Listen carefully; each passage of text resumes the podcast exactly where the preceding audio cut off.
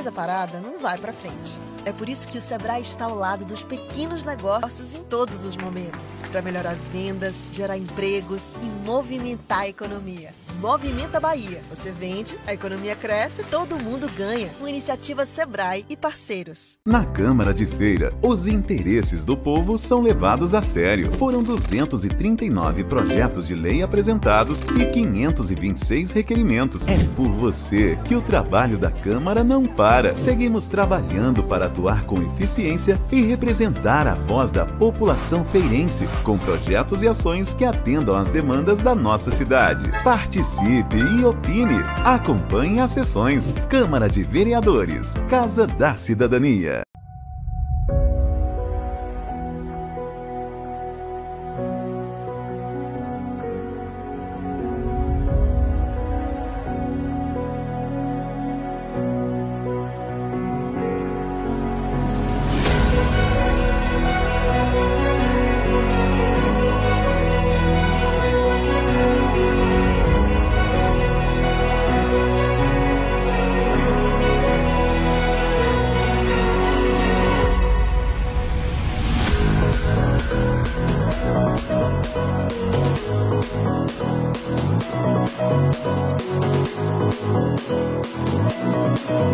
We'll be right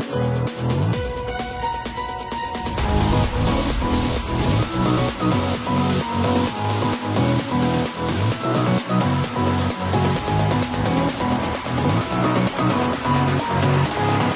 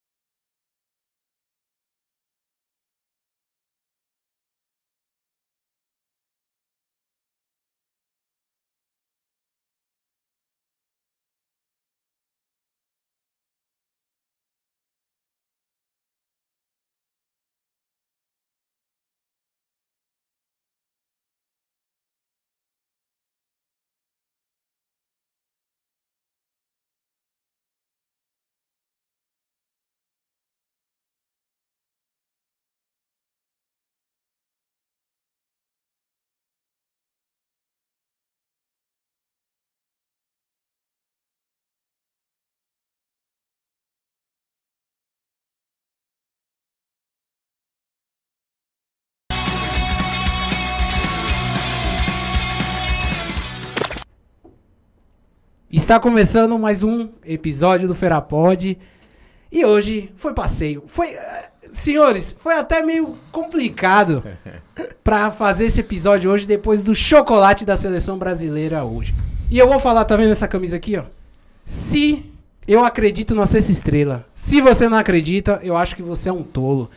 E quem tá hoje minha- do meu lado não é Diego. Eu tive que trazer um parceiro forte.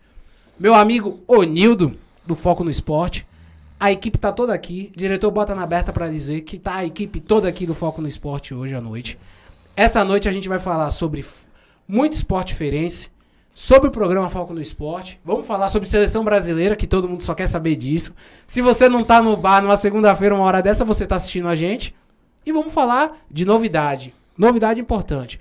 Mas antes de passar a bola, Nildo, eu só quero fazer o- um breve mexão dos nossos parceiros. Fique à vontade. Todo mundo sabe que a gente grava aqui no Hub Feira. Vocês precisam vir conhecer. O link tá na descrição. Grava, vai, se inscreve, marca uma visita. Vem tomar um café com o Feira Pod. Vem conhecer o Hub, vem fazer conexão, que aqui é o lugar correto para fazer conexão. E agradecer ao nosso parceiro do ano inteiro, o Sebrae, que durante, se você acompanhou a gente, você viu que o que foi evento que eles fizeram durante o ano inteiro. E 2023, eles prometem mais ainda. Então, continuem ligados e eu vou falar pra vocês. O Sebrae transformou a vida do Ferapod e transforma a vida de qualquer pessoa. Então, mandar esses recadinhos e falar. E aí, Onildo, essa noite você tá aqui do meu lado, a gente vai guiar esse baba aqui hoje. Hoje com foco muito mais no esporte, né? o Ferapod vai com estar com foco no esporte. E aí, Onildo, dê sua boa noite, se apresente pra galera que, do Ferapod que não te conhece. Boa noite. A partir de hoje você vai me conhecer, sim. O Nildo Rodrigues. Aqui, ó, pro microfone, Onildo. Foco no esporte, né? E a gente já faz um programa aqui, já, já, já faz, quer dizer, um programa aqui em Feira de Santana, né? Falando sobre esporte, claro. E hoje a gente vai estar batendo esse papo aqui. Claro, motivos não faltam, né? Seleção brasileira, 4 a 1 E agora a expectativa é, claro, para as fases seguintes.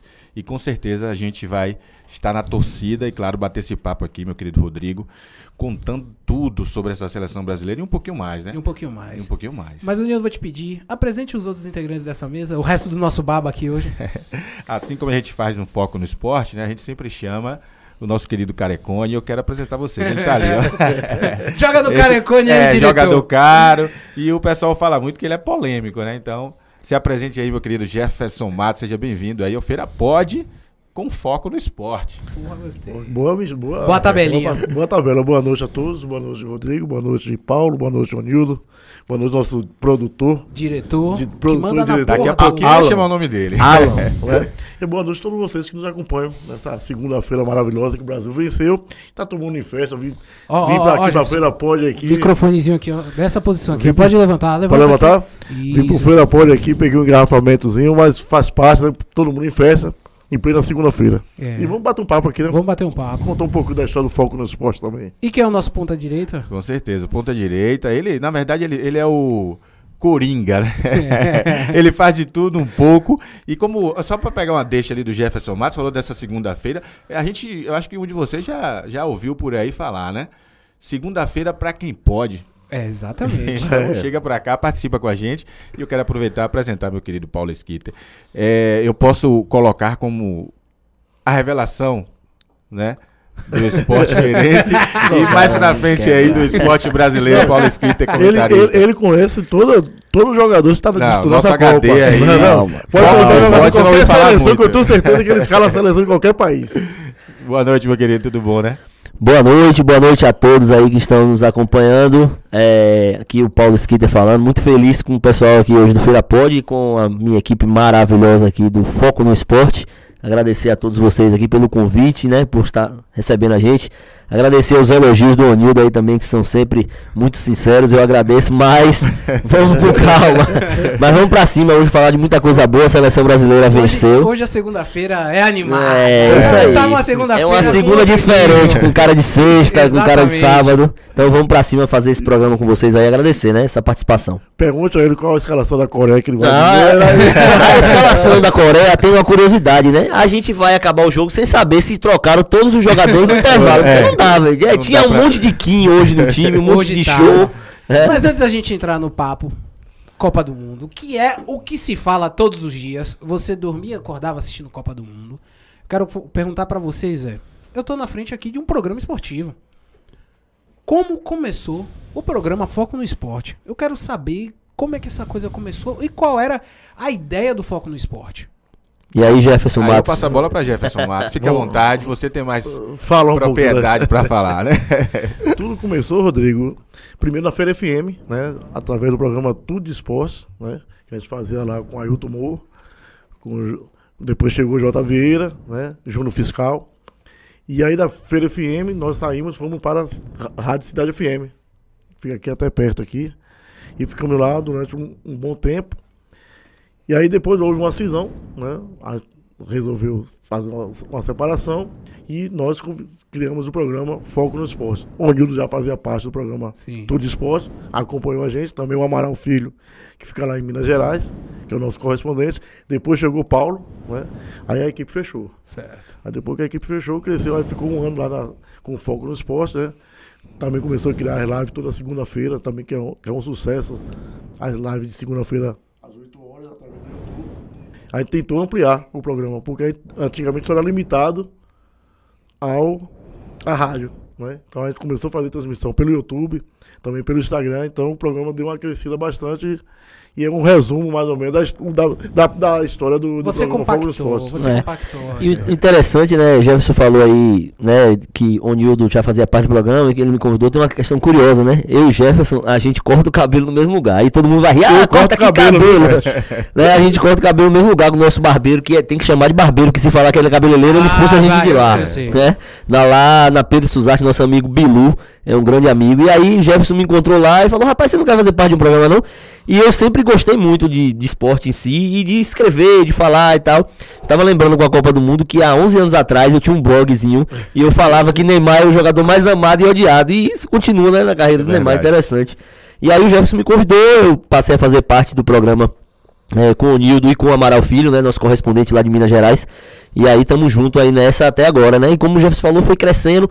E a gente sempre é, trouxe um certo diferencial que é acompanhar a cena de Feira de Santana, né? Que a gente percebeu esse nicho, essa falta, né? Esse gap de não ter praticamente programa de esporte falando de Feira de Santana, né? A gente tem os programas estaduais, regionais, nacional, mas o foco é, para o esporte de Feira de Santana sempre foi um pouco resumido, né? Sempre foi um pedaço do jornal ou alguma coisa desse tipo. E a gente tem aqui em Feira um Fluminense de Feira, que é um time que tem uma torcida enorme, apesar da situação que vem passando, né? Jefferson Matos é o nosso representante da torcida do Fluminense de Feira. Nosso correspondente. Nosso correspondente direto. Nosso é o cara que briga aqui. É. E Bahia de Feira tá na cena aí também com Série D, com Copa do Brasil e tudo mais. E além disso, outros esportes que crescem a cada dia em Feira de Santana. Feira de Santana tem uma cena absurda no esporte. É, campeões mundiais de jiu-jitsu, que muita gente nem sabe. A gente já entrevistou, por exemplo, o Maurício Borges, que fez O Mar- o Marcos Borges. Marcos Borges, né? Que fez é, história aí ganhando o campeonato mundial fora do Brasil. A gente é, já conversou com vários ex-atletas do futebol também, que tem relevância no cenário nacional. A gente tem profissionais de outras áreas, né, que não de dentro do campo, fazendo sucesso aí fora, é, no Brasil afora.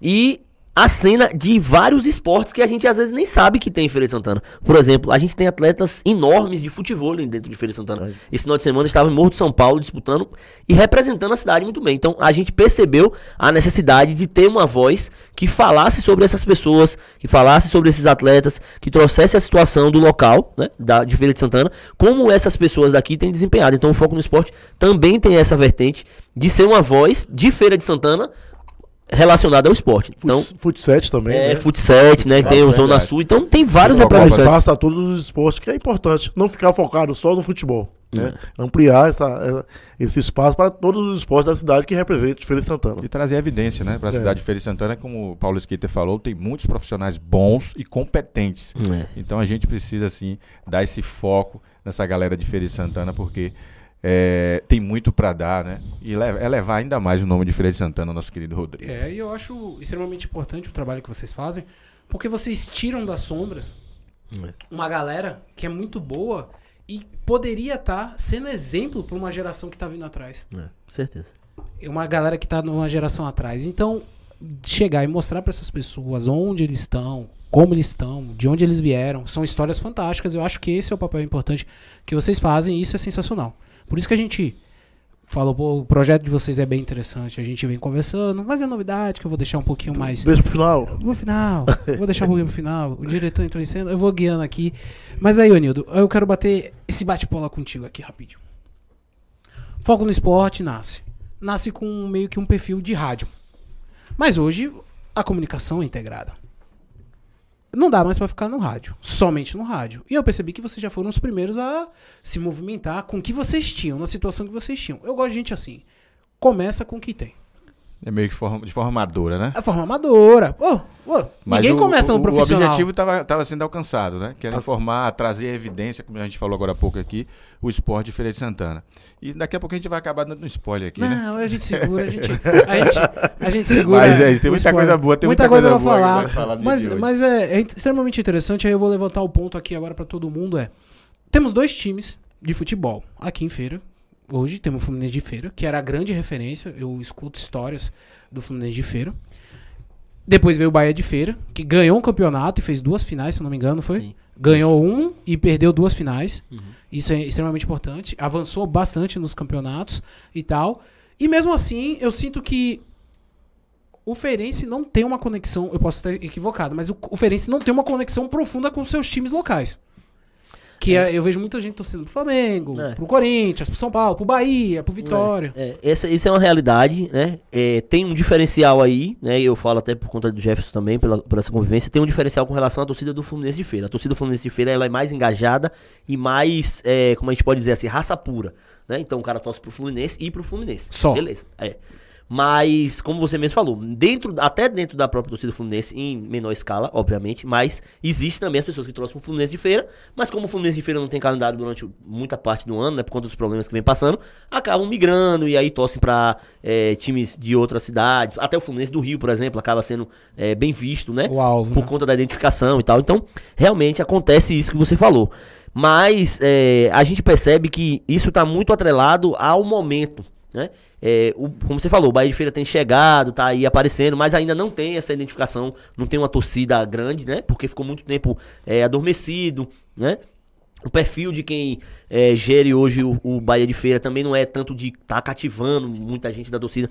Não que eles estejam fazendo nada errado, não, mas é porque não é muito o perfil deles, é um clube mais empresarial, É. por assim dizer. É tipo um Então, SAF. Isso, então eles estão procurando fazer o time crescer. E aí, consequentemente, quando esse time crescer, né, provavelmente vai, vai ter torcida, assim, nova geração e tudo mais. Mas você é, tocou num ponto que, por exemplo, aqui a gente tá na mesa, né? Tem o Jefferson, nós somos três. Jefferson é torcedor do Fluminense de Feira, raiz, beleza. O Nildo é torcedor do Bahia, né? Eu sou torcedor do São Paulo e na Bahia eu tenho uma simpatia muito grande pelo Vitória, muito por conta do não gostar do Bahia. Então, E agora é engraçado. Eu sou São Paulino, mas eu sou sou São Paulino raça pura porque eu nasci na cidade de São Paulo. é, não. E aí eu, o que foi que eu identifiquei, Paulo? É, quando eu vim pra Bahia, eu me aproximei mais do Bahia. Do Bahia.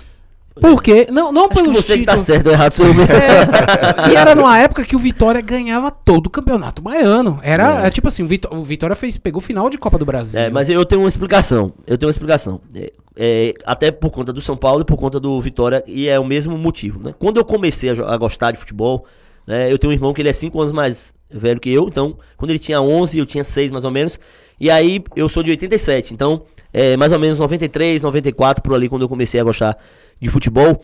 É, o Vitória tava bem, como você falou, o Vitória chegou a fazer duas finais de Campeonato Brasileiro, perdeu as duas, né? E o São Paulo vinha de uma fase de Libertadores absurda, time de Tele Santana, Raí. E o primeiro jogador que eu, assim, fiquei é, impressionado jogando, que eu vi, foi Miller. Miller estava realmente no auge, né? Foi decisivo naqueles anos do, do São Paulo. Então, eu criei a identificação com o São Paulo por conta disso, né? Tanto que quando eu tava nesse afã de gostar de esporte, de futebol e tudo mais, acabou tendo a Copa de 94 que acabou de, tipo, é, selar isso aí. Concretizou. É, e o Vitória também tinha, nesse período, mais pra frente um pouco, um jogador que me impressionava bastante, que era Rick, o nigeriano. Né? Não sei quantos lembram, mas eu acho que ele é o jogador até hoje, o estrangeiro com mais, maior número de gols pelo Jogava Vitória. E ele era craque, era cara de pegar a bola no meio de campo assim e levar, e a torcida do Bahia passava mal com o Rick. Rick fazia chover no Barradão. Então, esses caras me fizeram é, dar esse direcionamento pra gostar do São Paulo, pra gostar do Vitória. Entendeu? Então, minha, minha história foi basicamente essa aí. Mas, como eu tava falando, né? Nós somos três. Jefferson é de uma geração que conseguiu ver alguma coisa legal do Fluminense, então ele é Fluminense raiz. É, Onildo é Bahia e eu é, sou São Paulo. Então, se você for observar, nós três somos feirenses, nós três né, estamos daqui, só que a gente não, não, não são os três que têm uma identificação com os times locais. Muito por conta disso, né? Momento, né? Eu vejo Sim. como um momento. E Eu, eu vejo, eh, desculpa Jefferson, mas assim, eu vejo meio que uma confusão nesse sentido de definição por, por time, né? Porque você falou e tocou no assunto, e, de fato existe uma fatia enorme das pessoas que decidem torcer por um, por um time por conta de um momento, né? De uma história marcada, tal, o caso de São Paulo, por exemplo, né? Mas aí a gente já tem uma contradição no sentido de Jefferson Matos. Ele, claro, viu o Fluminense ganhar título, Não, não, não. Então, Mas assim, viu o Fluminense jogar. viu jogar, fez bons times, mas não chegou a marcar época num estado, né? E assim, eu, no meu caso, foi de- fui de uma época em que falei, não, pô, vou decidir torcer pelo Bahia. Simpatia mesmo, sabe aquela coisa de você se sentir é, é, a- bem entrosado com aquela situação? Foi o meu caso. Então, assim, diverge muito É. em alguns casos, Sim. em sua maioria, de é bem fato, peculiar, é né? verdade. de fato segue esse, esse ideal que você falou aí. E assim é o futebol. Eu acho que por isso que é intrigante, né? A gente vê pessoas torcendo para um time sem, às vezes sem saber explicar o porquê daquela torcida, porquê daquela paixão, porquê daquela dedicação intensa por aquilo. É. Eu acho que é isso que Posso, posso é te mais contar? Eu vou contar uma história bem engraçada pra vocês. Lá em São Paulo, é dividido entre três times. O Santos começou pós Robinho e Robinho e Diego. Mas assim, na minha época, né, sou 8, 9, ali na década de 90, ou você torcia pro São Paulo, pro Corinthians ou pro Palmeiras. Sempre. Só que a minha família é tipo, é, é muito comum isso. A família anula um time. Por exemplo, tem família de palmeirense que não tem São Paulino ou corintiano. Na minha, ca na casa, na minha família em São Paulo é assim: metade é São Paulino, metade é corintiano. É, é isso, exatamente dessa forma. E aí, simplesmente, é, a parte corintiana da minha família tentou fazer a gente virar corintiano. E aí começou a dar a camisa do Corinthians pra gente e tal. E então eu tava indo pra uma vertente de virar corintiano. Aí um dia, minha mãe comprou o futebol Gulliver, lembra? Sim, sim. comprou do Corinthians e do São Paulo. E deu do Corinthians pro meu irmão e deu do São Paulo pra mim. Naquele dia, eu me transformei em São Paulino. Sem entender. E meu pai, que é São Paulino, apoiou, e, Apoiou. e falou: não, venha, vire São Paulino, com certeza. E é uma coisa tipo assim. é- é- e é um fator de relação. O futebol é uma loucura. Eu Até Sim. antes de falar de todos os esportes, eu acho que todos os esportes é uma loucura. Se você me perguntar, Rodrigo, qual é o futebol que vo- o esporte que você mais ama? Eu amo handball. Eu sou ex-atleta de handball. Eu adoro aquilo. Eu jogo futebol, pego baba. Não tem nada que explique o sentimento de estar numa quadra jogando handball. Mas eu amo futebol como todo bom brasileiro. E o esporte provoca essas paixões. E, e transforma vidas. E, e eu vejo da forma que transforma a vida. Eu tava discutindo com um primo meu que o negócio dele não é futebol, de esporte, é bola. O negócio dele é de skate. Ele anda de skate. E ele tava falando da Raíssa. A menininha, a fadinha do skate, cara. Que, que tá ganhando tudo. E ela vai ser um exemplo pra uma geração que é, ela nem Vai tá na idade. Ela, vai não- fazer crescer o esporte. ela não tá nem mais. madura. Depois que ela participou das Olimpíadas, aí sa- saíram várias notícias de lugares onde estava fechando o espaço de, de skate, né? Não ia mais existir. E aí começou muita procura, muita gente, criança e tudo mais. Então tiveram que. O poder público né, teve que olhar para aquilo ali. Então, é, de fato, o esporte tem esse, essa capacidade de mudança, né? De, de, de fazer com que coisas que poderiam estar jogadas de lado passassem a, a voltar à tona, né? É, o skate realmente é um exemplo muito grande. E eu, eu sempre pensei dessa forma é, com relação ao esporte. É, eu sempre pensei no esporte da seguinte forma. Ó, eu não sou mais forte, eu não sou maior, eu não sou mais bonito, eu não sou. Então eu quero jogar alguma coisa e bem pra todo mundo falar, pô, aquele cara joga bem. Então era uma forma de eu me introduzir na galera. Então, tipo assim, quando eu mudava de escola, eu, eu estudava numa escola, aí jogava bola e tal, fui estudar na outra. Eu cheguei na escola lá, todo pacato, na minha, tranquilo. Aí eu falei, "Oxe, no primeiro dia da educação física, todo mundo vira meu amigo. Porque eu vou chegar lá e vou jogar e vou arrepiar. E aí, sempre tive isso na cabeça, entendeu? Então, eu é, gosto muito de esporte por conta disso, porque eu vi o que fez comigo, né? Eu fiz muitas amizades no esporte, em vários. E aí eu sempre gostei de praticar qualquer um pra poder. Pro, eu vou num lugar, tem uma, uma, uma mesa de ping-pong, eu quero estar lá no ping-pong com a galera jogando. Ah, tem um lugar pra jogar bola, eu quero ir. Então eu acabava, go- go- acabei gostando de esporte pra isso, pra estar nos lugares com a Se galera. associar, né? Você se Exatamente. conecta, Nildo. É. O esporte faz você se conectar, principalmente esporte de time. É. O Cara, é, jogar em time de faculdade, como eu joguei, que é- tem os campeonatos e É, tal. é, o Cara, você- interclasse moda caráter. Vo- Bola caráter, você vira família, aquele cara se aproxima mais de você. É. você tipo, eu, eu escuto muitas histórias da galera do metal, que a Alan conta. O metal une essa galera. É. A galera do metal é assim mesmo, a galera do metal se é unida por ser do metal, É, só por, é. cria uma identificação. São as tribos, na é, são as né? tribos e o esporte tem isso, mas e o esporte além do mais, ele transforma a vida. É. Tem essa questão, ele transforma, pô, se a gente aí a gente consegue pensar em vários assuntos polêmicos, mas assim, tem uma jogadora de vôlei, você até comentou comigo, de futevôlei, que é, é- você conhece ela pessoalmente, Sim, sim. que essa mulher, essa menina é fera, pô. É um fenômeno. Ela tava lá no Morro de São Paulo esse final de semana, fez Ganha um campeonato tudo. fantástico, é. Ganhou? Não, é porque realmente ela é. Mas assim, a capacidade que ela tem de se inserir no meio das grandes é absurda, porque ela é uma praticante re- relativamente nova. E ela foi pro campeonato do Morro de São Paulo, veio as mais feras do Brasil e ela tava lá no meio. Tava disputando. Tava lá disputando, batendo testa e jogando duro mesmo. E as mulheres já reconhecem ela. Tipo, mulheres que têm 10, 15 anos de futebol, reconhecem ela que tem 3, 4 anos de futebol e já tá lá no meio da galera. Então ela é um fenômeno de fato. Daqui da nossa cidade. Então, Cidade. você vê, né? Ela é uma... Ô, Jefferson eu, Matos. eu queria até voltar um pouquinho o assunto do Fluminense de feira, com, Ah, quando vamos. começou. Esse é Não, raiz. Como foi que eu comecei a torcer Fluminense? Era- eu- primeiro era torcedor do Flamengo. O Flamengo na década de 80 ganhava tudo, né? Aí vem com aquela Atropelava, história que a gente falou agora há pouco aí, né? O, Do momento. O, o momento. Nós ouvia o Flamengo na, na Globo só toda hora, só o Flamengo, Zico ganhando tudo, né? Campeão brasileiro. E aí, em 1986, eu fui pro Rio de Janeiro, né? E eu já torcia pro Fluminense aqui, mas não tinha paixão pro- nenhuma pelo Fluminense, com 11, 10 anos. Aí eu cheguei no Rio de Janeiro e me perguntaram, que time você torce? Eu falei, sou Flamengo. E você é da onde, baiano? Eu falei, sou de Feira de Santana. Aí eu lembro como hoje, eu era criança, a pessoa falou bem assim, mas você não é Fluminense de Feira? O cara conhecia o Fluminense de É. feira. Você, ô, Baiano, você é de Feira de Santana, tem que torcer pro Fluminense de feira. Isso ficou marcado na minha, na minha, na minha, na minha memória, né, na minha mente. Aí eu comecei a acompanhar mais o Fluminense, aí a paixão foi crescendo. Hoje, praticamente só torço pro Fluminense. O Flamengo acabou aquela paixão que tinha. Se ganhar, ganhou. Se perder, Podemos dizer só sofre pelo só Fluminense. sou pelo Fluminense, né? Agora, Só sofre mesmo. né? Agora, agora é o seguinte, para a cidade de Feira de Santana é muito ruim os times da cidade não, não conseguirem avançar. Hoje a torcida do Bahia, eu digo que é, se não for maior do que a do Fluminense dentro da próxima cidade. Porque o Bahia foi campeão brasileiro, tá na Série A, e o Fluminense foi andando para trás, né? E aí o time que não tá em evidência, a torcida vai diminuindo, as pessoas vão, ninguém quer viver sofrendo, só eu, né? né? A geração nova vai torcer pro time campeão. Vai torcer pro time campeão, então, pra cidade é ruim, pros programas de, de esporte, se, se tivesse Fluminense de feira, Bahia de feira, É. os dois times fortes, É. pros programas ia ser, ia ser bombástico. É. Né? Só que, infelizmente, a gente não consegue chegar nesse patamar de ter times numa Série C, numa Série B, de campeão brasileiro, tá disputando até uma Série A, quem sabe.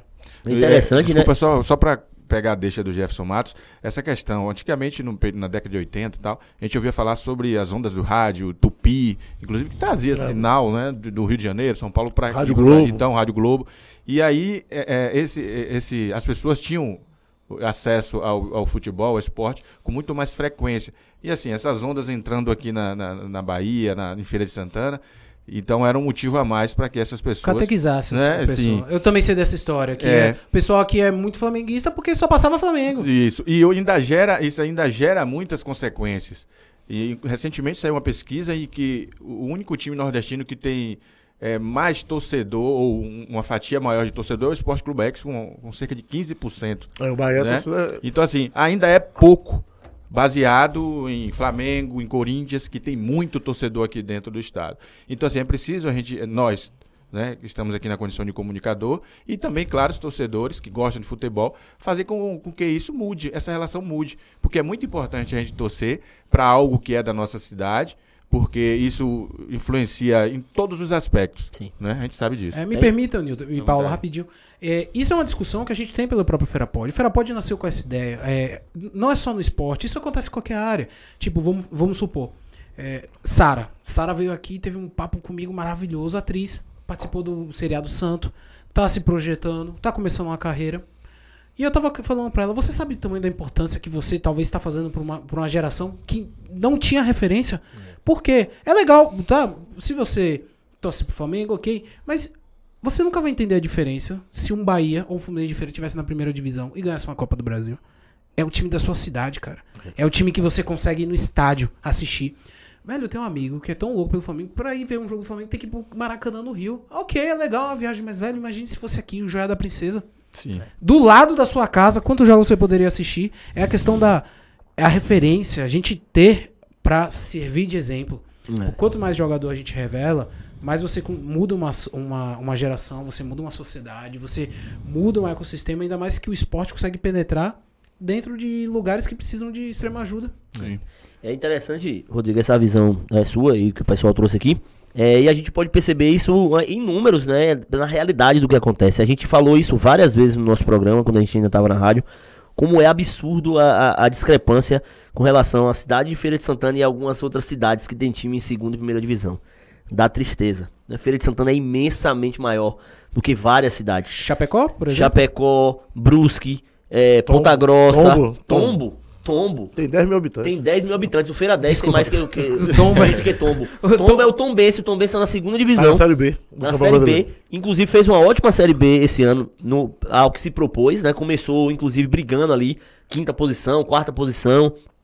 E em determinado momento a gente pensou até que poderia subir. É, esse ano já fez a contratação do seu treinador, Marcelo Chamusca, um cara experientíssimo, né? Que deve fazer um bom trabalho por lá também. Dá trabalho a Atlético Mineiro e Cruzeiro lá em Minas Gerais, no Campeonato Regional. Então, você pode perceber o quão potencial está sendo jogado fora na cidade de Feira de Santana. Né? A gente acompanhou de perto né, o que o Bahia de Feira fez na Série D e já foi muito interessante acompanhar no estádio, como você falou, né? Cria referência. Né? O Bahia de Feira fez algumas promoções bem interessantes lá, no sentido de chamar o público. O último jogo mesmo que a gente acompanhou do Bahia de Feira lá, chegasse com a camisa do Bahia de Feira, não pagava, menino, criança não pagava, mulher não pagava. Então o estádio conseguiu é, botar muita gente lá e a gente, né, por exemplo, Jefferson torce pro Fluminense, mas a gente como comunicador do esporte, a gente tava lá isento nesse sentido e a gente tava torcendo pra caramba. A gente tava Era lá. bom pra cidade, é, pra bom pra pra nossa cidade. cidade. É a mesma coisa quando a gente fala de Bahia e Vitória. Eu, eu, sou, eu gosto do Vitória. Já falei aqui, não gosto, não gosto do Bahia nesse sentido. Mas eu não queria que o Bahia ficasse na segunda divisão. Ele tem uma história que tentou, tentou passar no teste Pô, lá no cara. Bahia não deu certo. Aí eu acho que ele Não, ficou... é triste. Não, É a, história é não é, é a história não é bem essa. A história que eu falo é porque, apesar de torcer pro Vitória, eu tive mais uma história relacionada ao Bahia. Eu joguei na escolinha do Bahia aqui em Feira de Santana, né? Joguei até com um grande amigo do Diego, que não tá aqui hoje. Diego, eu joguei com o Adeilson. Era um craque que jogava no meio de campo, né? E a gente, inclusive, jogou contra o Bahia, que veio de Salvador, né? Bobô veio na inauguração e tal. E a gente deu uma sapatada nesses caras de Salvador. Os caras voltaram pra lá ruim.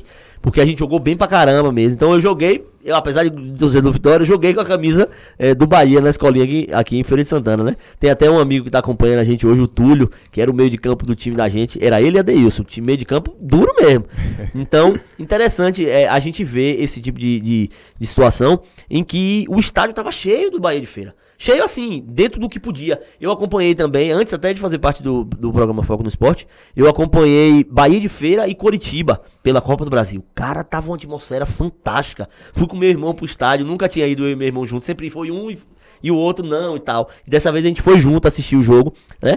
O Bahia de Feira acabou tomando 5 a 2 e se desclassificou, mas quem pensa, ah, 5 a 2 não, o Bahia de Feira jogou muito bem, teve a frente do placar, abriu o placar, né? Então assim, fez o que deveria fazer, né? Só faltou realmente o acesso para a Série C. Faltou um pouquinho. Agora eu acredito que no próximo ano deve fazer um time forte novamente, deve ter mais investimento de quem gere o time.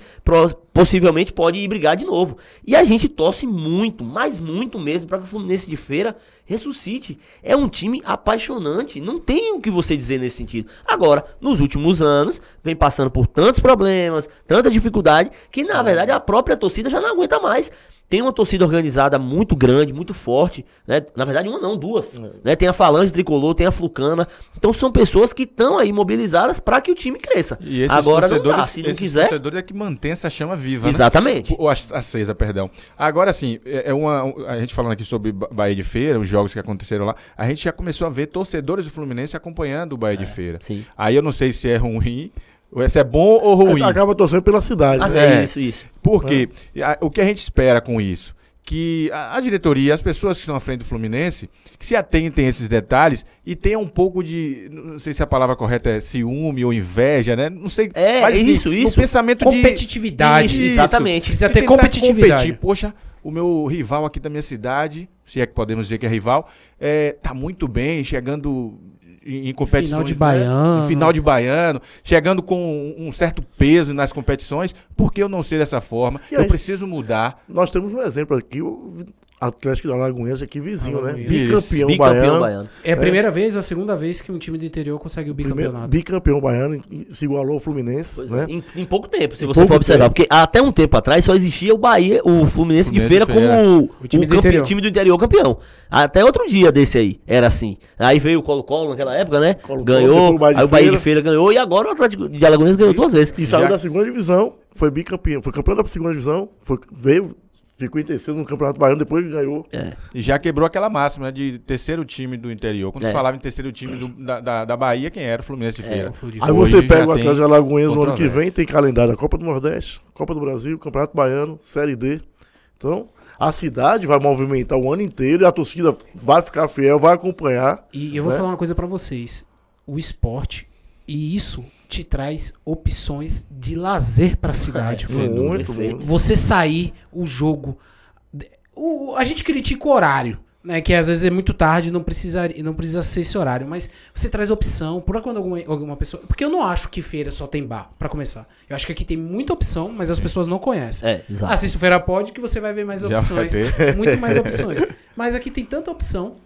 E o esporte deveria ser uma opção. É. Porque, cara, você vai pro estádio, a atmosfera de estádio é, Fantástico. maravilhosa. Esse ano de 2022 eu fui realizado nesse sentido. Eu acompanhei o Bahia de Feira, como eu falei, é, várias vezes a gente foi lá trabalhar, mas a gente se divertia. Tipo, levei sobrinho, e aí a gente sentava lá e conversava, a gente dava risada pra caramba. Encontrava aquelas figuras folclóricas de Feira de Santana lá no estádio. Tinha um torcedor do Bahia de Juscelino. Feira, Juscelino, um torcedor emblemático do Bahia de Feira. Figuraça, ele via Jefferson, mas lá ele, quando o, o- o Bahia de Feira tomava um ataque, ele, é você que tá secando! Acusava. Aí eu botei no grupo, no, no, no programa assim, ó, Jefferson Massa tá sendo hostilizado aqui no estádio. É assim, uma coisa fantástica, é, é surreal. É, isso é verdade. E, e- e, é, a gente percebeu a carência que tem, porque o pessoal da diretoria do Bahia de Feira tratava a gente assim, né? Vinha lá falar com a gente, conversava. muito dava educado. importância mesmo, muito educados. O treinador fazia questão de falar, os jogadores, a galera, assim, então. É assim, é outra coisa. Então a gente torce que o Fluminense de Feira chegue nessa mesma situação, até pra rivalizar, porque se tá num grande momento do Bahia de Feira, nada mais justo que o Fluminense de Feira também tá nesse momento pra brigar. Imagine aí um jogo Bahia de Feira e Fluminense de Feira lá na Arena Cajueiro, com os dois times é, equilibrados. Equilibrado, e a verdade. volta lá no Joia da No Joia da Princesa. Cara, isso é, é Na fantástico. final de Baiano, já O pensou? No clima final da Baiano, cidade pensou? seria totalmente diferente. Pois é, então. E- imagine a atmosfera dessa cidade, cara. Aí você vê uma, uma cidade como Ponta Grossa lá, é, é, lá Operário. do, do Operário, o Operário de Ponta Grossa, a gente tem um amigo, né, que é jogador que é daqui da cidade, joga lá no Operário. A cidade pequenininha, ele disse, rapaz, os caras são loucos lá, velho. Os caras querem mesmo e tal, organizado. Mirassol, esse mesmo cara, foi capitão do Mirassol por alguns anos, o Renier, né, a gente até entrevistou ele também, e ele falava, assim, coisas é, fantásticas. O que aconteceu no Mirassol com relação à organização? O Mirassol subiu pra Série B, né? Inclusive subiu Vitória, Mirassol, né? E outros times lá. E o que acontece?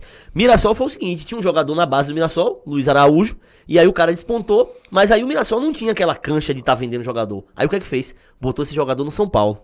Aí o cara foi, subiu, despontou, foi vendido pro Lille da França. Na época, ele salvou o São Paulo financeiramente e resolveu a vida no Mirassol. Com o dinheiro que o Mirassol recebeu de Luiz Araújo, construíram três campos, a sede do clube, a academia. Eles fizeram um CT fantástico. Daí pra frente, o Mirassol fez o projeto e falou: vamos parar na Série B. Tá aí, tá na Série B. E fora que o Mirassol dá sempre um, um sufoco. No Campeonato É, no Paulista, não. Você é lembra do certeza. Mirassol eliminando o São. Paulo, São acho que Paulo. dois anos ou três anos Pois atrás? é, pois é. Já Então, virou um rival do então- interior lá de São Paulo. Então você vê o que o planejamento e que um jogador que foi vendido pode fazer, né? Então, até nesse sentido, Jefferson já fez esse comentário algumas vezes e eu parei pra analisar, concordo plenamente. Jefferson já falou algumas vezes, ó, perceba que nos últimos anos a gente nem revela mais jogador como antigamente.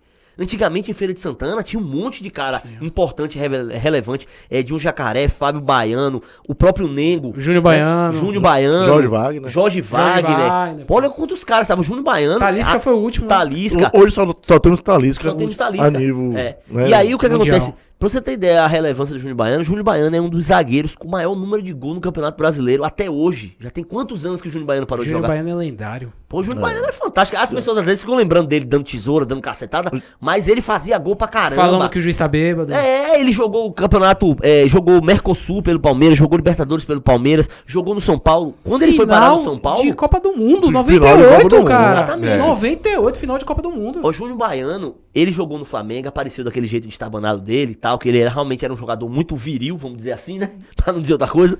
Mas ele foi pedido do Tele Santana. E todo mundo sabe que Tele Santana é um cara exigente, um cara que cobrava. E Tele Santana falou: não, pega o moleque que tá lá e traz aqui pro São Paulo. E aí levou ele pro São Paulo. E aí falou com ele: ó, você vai ter que se moldar aqui e tal. Então dali pra frente. Ele evoluiu. Ele, evoluiu. Ele já tinha sido campeão brasileiro em 92 Exatamente. Pelo, pelo Flamengo, mesmo é. jovem, com muitas 20 anos. críticas, 20 né? A, é, Tele fez essa, essa, essa- esse pedido e muitos falam, pô, Tele, Júnior Baiano no São Paulo, porque a característica do São Paulo não tinha nada a ver É. com o perfil do Júnior Baiano. E ele pediu, e realmente depois disso aí, depois, né, vamos dizer assim, o Tele na vida do Júnior Baiano, acho que ele mesmo deve reconhecer Não, isso, conhece. que mudou toda Pois a é. história do Júnior Baiano é. em todos os aspectos. E foi um dos melhores zagueiros que eu vi jogando Sim. assim. É. Até hoje ele tem um número de gols absurdos no Campeonato Brasileiro, jogando por Vasco. Olha os times que ele jogou. Jogou no Vasco, jogou no Flamengo, jogou no São Paulo, jogou no Palmeiras. Por isso só jogou em time grande e Copa do Mundo, E como Copa vocês falaram, Mundo. seleção brasileira. Chegou na, no lugar Na final. todo mundo sonha. É. Pois Só, é. faltou, só faltou na carreira de Júnior Baiano o título mundial. É. Só É. faltou o título. Que ganhou o Libertadores. O brasileiro ganhou uns dois ou três. Mercosul, que não era Mercosul na época, Sul-Americana, chamava Mercosul, né? Ele ganhou. Vamos lá, vamos, vamos avançar a pauta, Vamos senão a gente vai avançar. ficar aqui É. a noite toda. Assunto não O falta. que não né? falta, ainda mais quando a gente começa a falar de futebol. É. Cara, antes da gente entrar um pouco em Copa do Mundo, eu queria falar com vocês e, e o cenário dos outros esportes em Feira de Santana. Cara, muito O grande. que vocês têm visto, o que é promessa, o que vai, vocês acham que daqui pra frente, mesmo que seja futebol amador, Tá. as coisas estão se estruturando em feira pra gente ter campeonatos de futevôlei, Tá. de, de jiu-jitsu, de qualquer esporte. Como é que tá ficando a cena? Cara, a gente tem uma cena muito grande, muito importante. Apesar de, aí vale a, vale a pena a gente frisar, apesar de ainda faltar apoio, né? A faltar apoio, a- o poder público eh, precisa revitalizar as praças, né? As praças de esporte em Feira de Santana tem umas muito abandonadas, né? A gente vê a Vila Olímpica lá, né? Que ainda tá... Onde é a Vila Olímpica? A Vila Olímpica é ali na região do contorno, né? Próximo ao Atacadão. Aquela região ali é Vizinho- Campo Limpo. vizinho ao né? Senai, né? É, vizinho ao Senai, Campo Limpo, aquela região ali.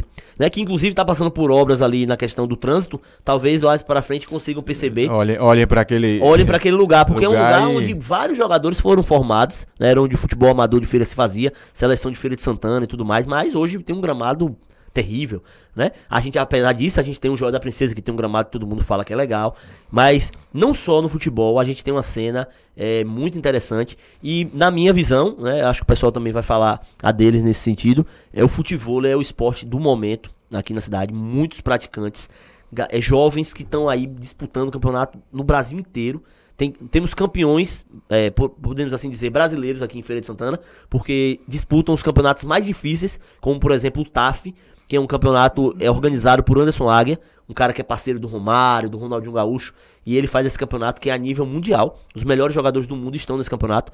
E aí tem atletas de Feira de Santana jogando em categorias mais é, inferiores, por exemplo, a Série B, ou um amador, ou um Open, não, não, e buscando até vaga para profissional, porque quando eles ganham nessas categorias, eles acabam garantindo vaga para o profissional. Como eu falei, Morro de São Paulo teve um campeonato fantástico nesse final de semana, uma etapa que já não acontecia há muito tempo, e Feira estava lá em peso. São jogadores realmente respeitados. Muito. Essa menina que você falou, a Ingrid, craque. Temos a Carol Torres, que é uma jovem também, até mais jovem que a Ingrid. É, eles, é, a Carol Torres é instrutora e treina lá na Arena Senador, né, na WH7, que é uma escolinha de futebol muito conceituada na cidade. Então, são atletas que representam Feira de Santana de fato. Tá abrindo CT em Feira de Santana. A gente quiser aprender, quiser treinar, tem como aprender, tem como treinar. Porque em Feira de Santana tem, além de atletas, instrutores, formadores pro esporte fantásticos. Então eu acho que o futebol está ganhando um espaço muito grande. E aí, como você falou, opção de lazer, pô, o futebol é legal. O futebol é um esporte né, em espaço aberto, né? É, tem muitos adeptos, gente bonita, gente jovem, né, gente engajada. Então é uma opção para você ir passar um, levar sua família para assistir um jogo, para assistir um esporte novo que tá bombando, porque uma cidade como Feira de Santana que não tem praia, conseguir rivalizar com Salvador que tem praia, então em qualquer lugar você pode armar uma rede e jogar. Em Feira não, tem que ter os lugares fechados. E Feira hoje já tá chegando perto de Salvador. Bem perto, já tem atletas de Feira de Santana em nível melhor até do que muitos atletas de Salvador. Eu vou falar uma coisa engraçada. Você percebe que o esporte tá indo bem quando você percebe a quantidade de arena, Tá. de É. campo de futebol Sim. que abriu nessa cidade, É. cara. É. Do- é, onde tem um campo de futebol, Isso. tem um campo de futebol. Virou moda, né? Eu também destaco também o MMA, né? Muito, muitos lutadores de feira. Boa né? lembrança, viu, Jefferson. Matos? Tá saindo muita gente aqui, tá chegando O Tem pessoas, mesmo, né? tem pessoas anônimas aqui em Feira de Santana que estão fazendo sua história fora do Fora. país. Né? E não é só o boi, não. Tem muitos atletas aí com um perfil né? muito competitivo. Boi, Virna. Isso. Vi- Virna não é, eu acho que É, não mas ela é radicada em Feira de Santana, é praticamente, porque ela treina aqui, né? que ela faz Velame. parte é, da- do, com o irmão de Velame e tal. Que é uma capacidade de você ter uma perspectiva de vida surpreendente. E, e acontece aqui, é o que a gente fala. Acontece aqui, e aí? Cadê a atenção? Que Fisiculturismo. Fisiculturismo, cara. Atletas de fisiculturismo aqui em Feira de Santana. Cara, os esportes mais. aí no, no que Brasil você pensa afora. assim, os esportes que não tem nada a ver com feira. É. Ferense, vai um Ferense e faz. E isso, Isso, é, é, importante, né? Pra é extremamente cidade. importante, porque eu, eu continuo acreditando. Você tem, tem que chegar o primeiro que olha e fala assim: Isso aqui é tudo mato, eu vou capinar. Porque aí vem o segundo e fala: Pô, vou botar um cascalho aqui. E aí vai vir. Alguém vai chegar uma hora que vai pavimentar, até vai ficar uma super avenida. Mas sempre, que- sempre tem que ter o primeiro. Fora o- a, a questão social que o esporte traz pra cidade, né? É. Extremamente Você, importante. E aí você- a a sempre- transformação que o esporte pode fazer na vida de um jovem, na vida de um, de um ser humano é muito grande. É, tem Os um esporte exemplos. interessante também, é, que a- apesar das pessoas pensarem que é igual, mas não é. O futsal, que Jefferson falou no começo, tem um time aqui em Feira de Santana que é fenomenal, que é o Zona Sul. É uma história muito interessante, falando dessa questão social, falando dessa questão do agregar, né? O pessoal do, do é, Zona Sul Futsal, eles disputam campeonatos com os melhores do Brasil, saindo aqui de Feira de Santana. E passam pelas dificuldades de serem um time amador, disputando muitas vezes contra profissionais. Né?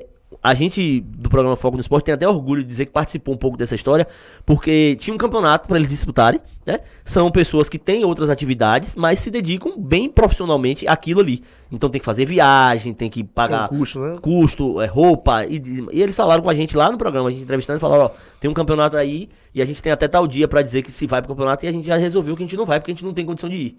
Aí a gente fez um apelo assim lá no, no programa, né? Falou, não é possível, será que o Fluminense de feira não tem como ajudar e tal? E aí quando foi no meio da semana, eles ligaram pra gente e falaram, ó, vocês falaram lá, o Fluminense de feira procurou a gente, a gente vai jogar o campeonato lá em Recife com a roupa, com as cores do Fluminense de Fecharam feira. uma parceria. E aí com- eles jogaram como Fluminense de Feira, Zona Sul. E foram bem pra caramba no campeonato. Às vezes as pessoas pensam, ah, tomou de 4, de 5. Não, os caras jogaram bem, jogaram com o melhor time é, de futsal do Brasil. Porque, por que a gente fala que é diferente? Porque o campo tem dimensão diferente, algumas regras. É como se fosse um futsal num campo maior. Né? Então tem um treinamento específico, eles têm treinador, tem é, os empresários, o pessoal que ajuda o time a continuar e fazem parte da diretoria.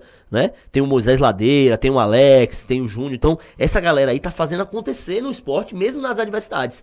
E representam mesmo. Essa semana agora jogaram no sábado, né? As oitavas de final do Baiano. Acabaram sendo eliminados. Mas fizeram um campeonato fantástico, jogando de igual para igual contra a Vitória, contra a Bahia. Bahia. Contra times que já têm uma estrutura. Que Então, pagam esses- os jogadores. que né? pagam É. os jogadores. Eles não jogam todo mundo pela, por essa identificação que eles têm em conjunto, os convites que fazem. Tem outros jogadores eh, que já foram atletas, inclusive um jogador que era do Zona Sul, né, o Marcos Tadeu, que ele é, além de jogador policial, ele jogou a segunda divisão do Campeonato Baiano saindo do, do Zona Sul.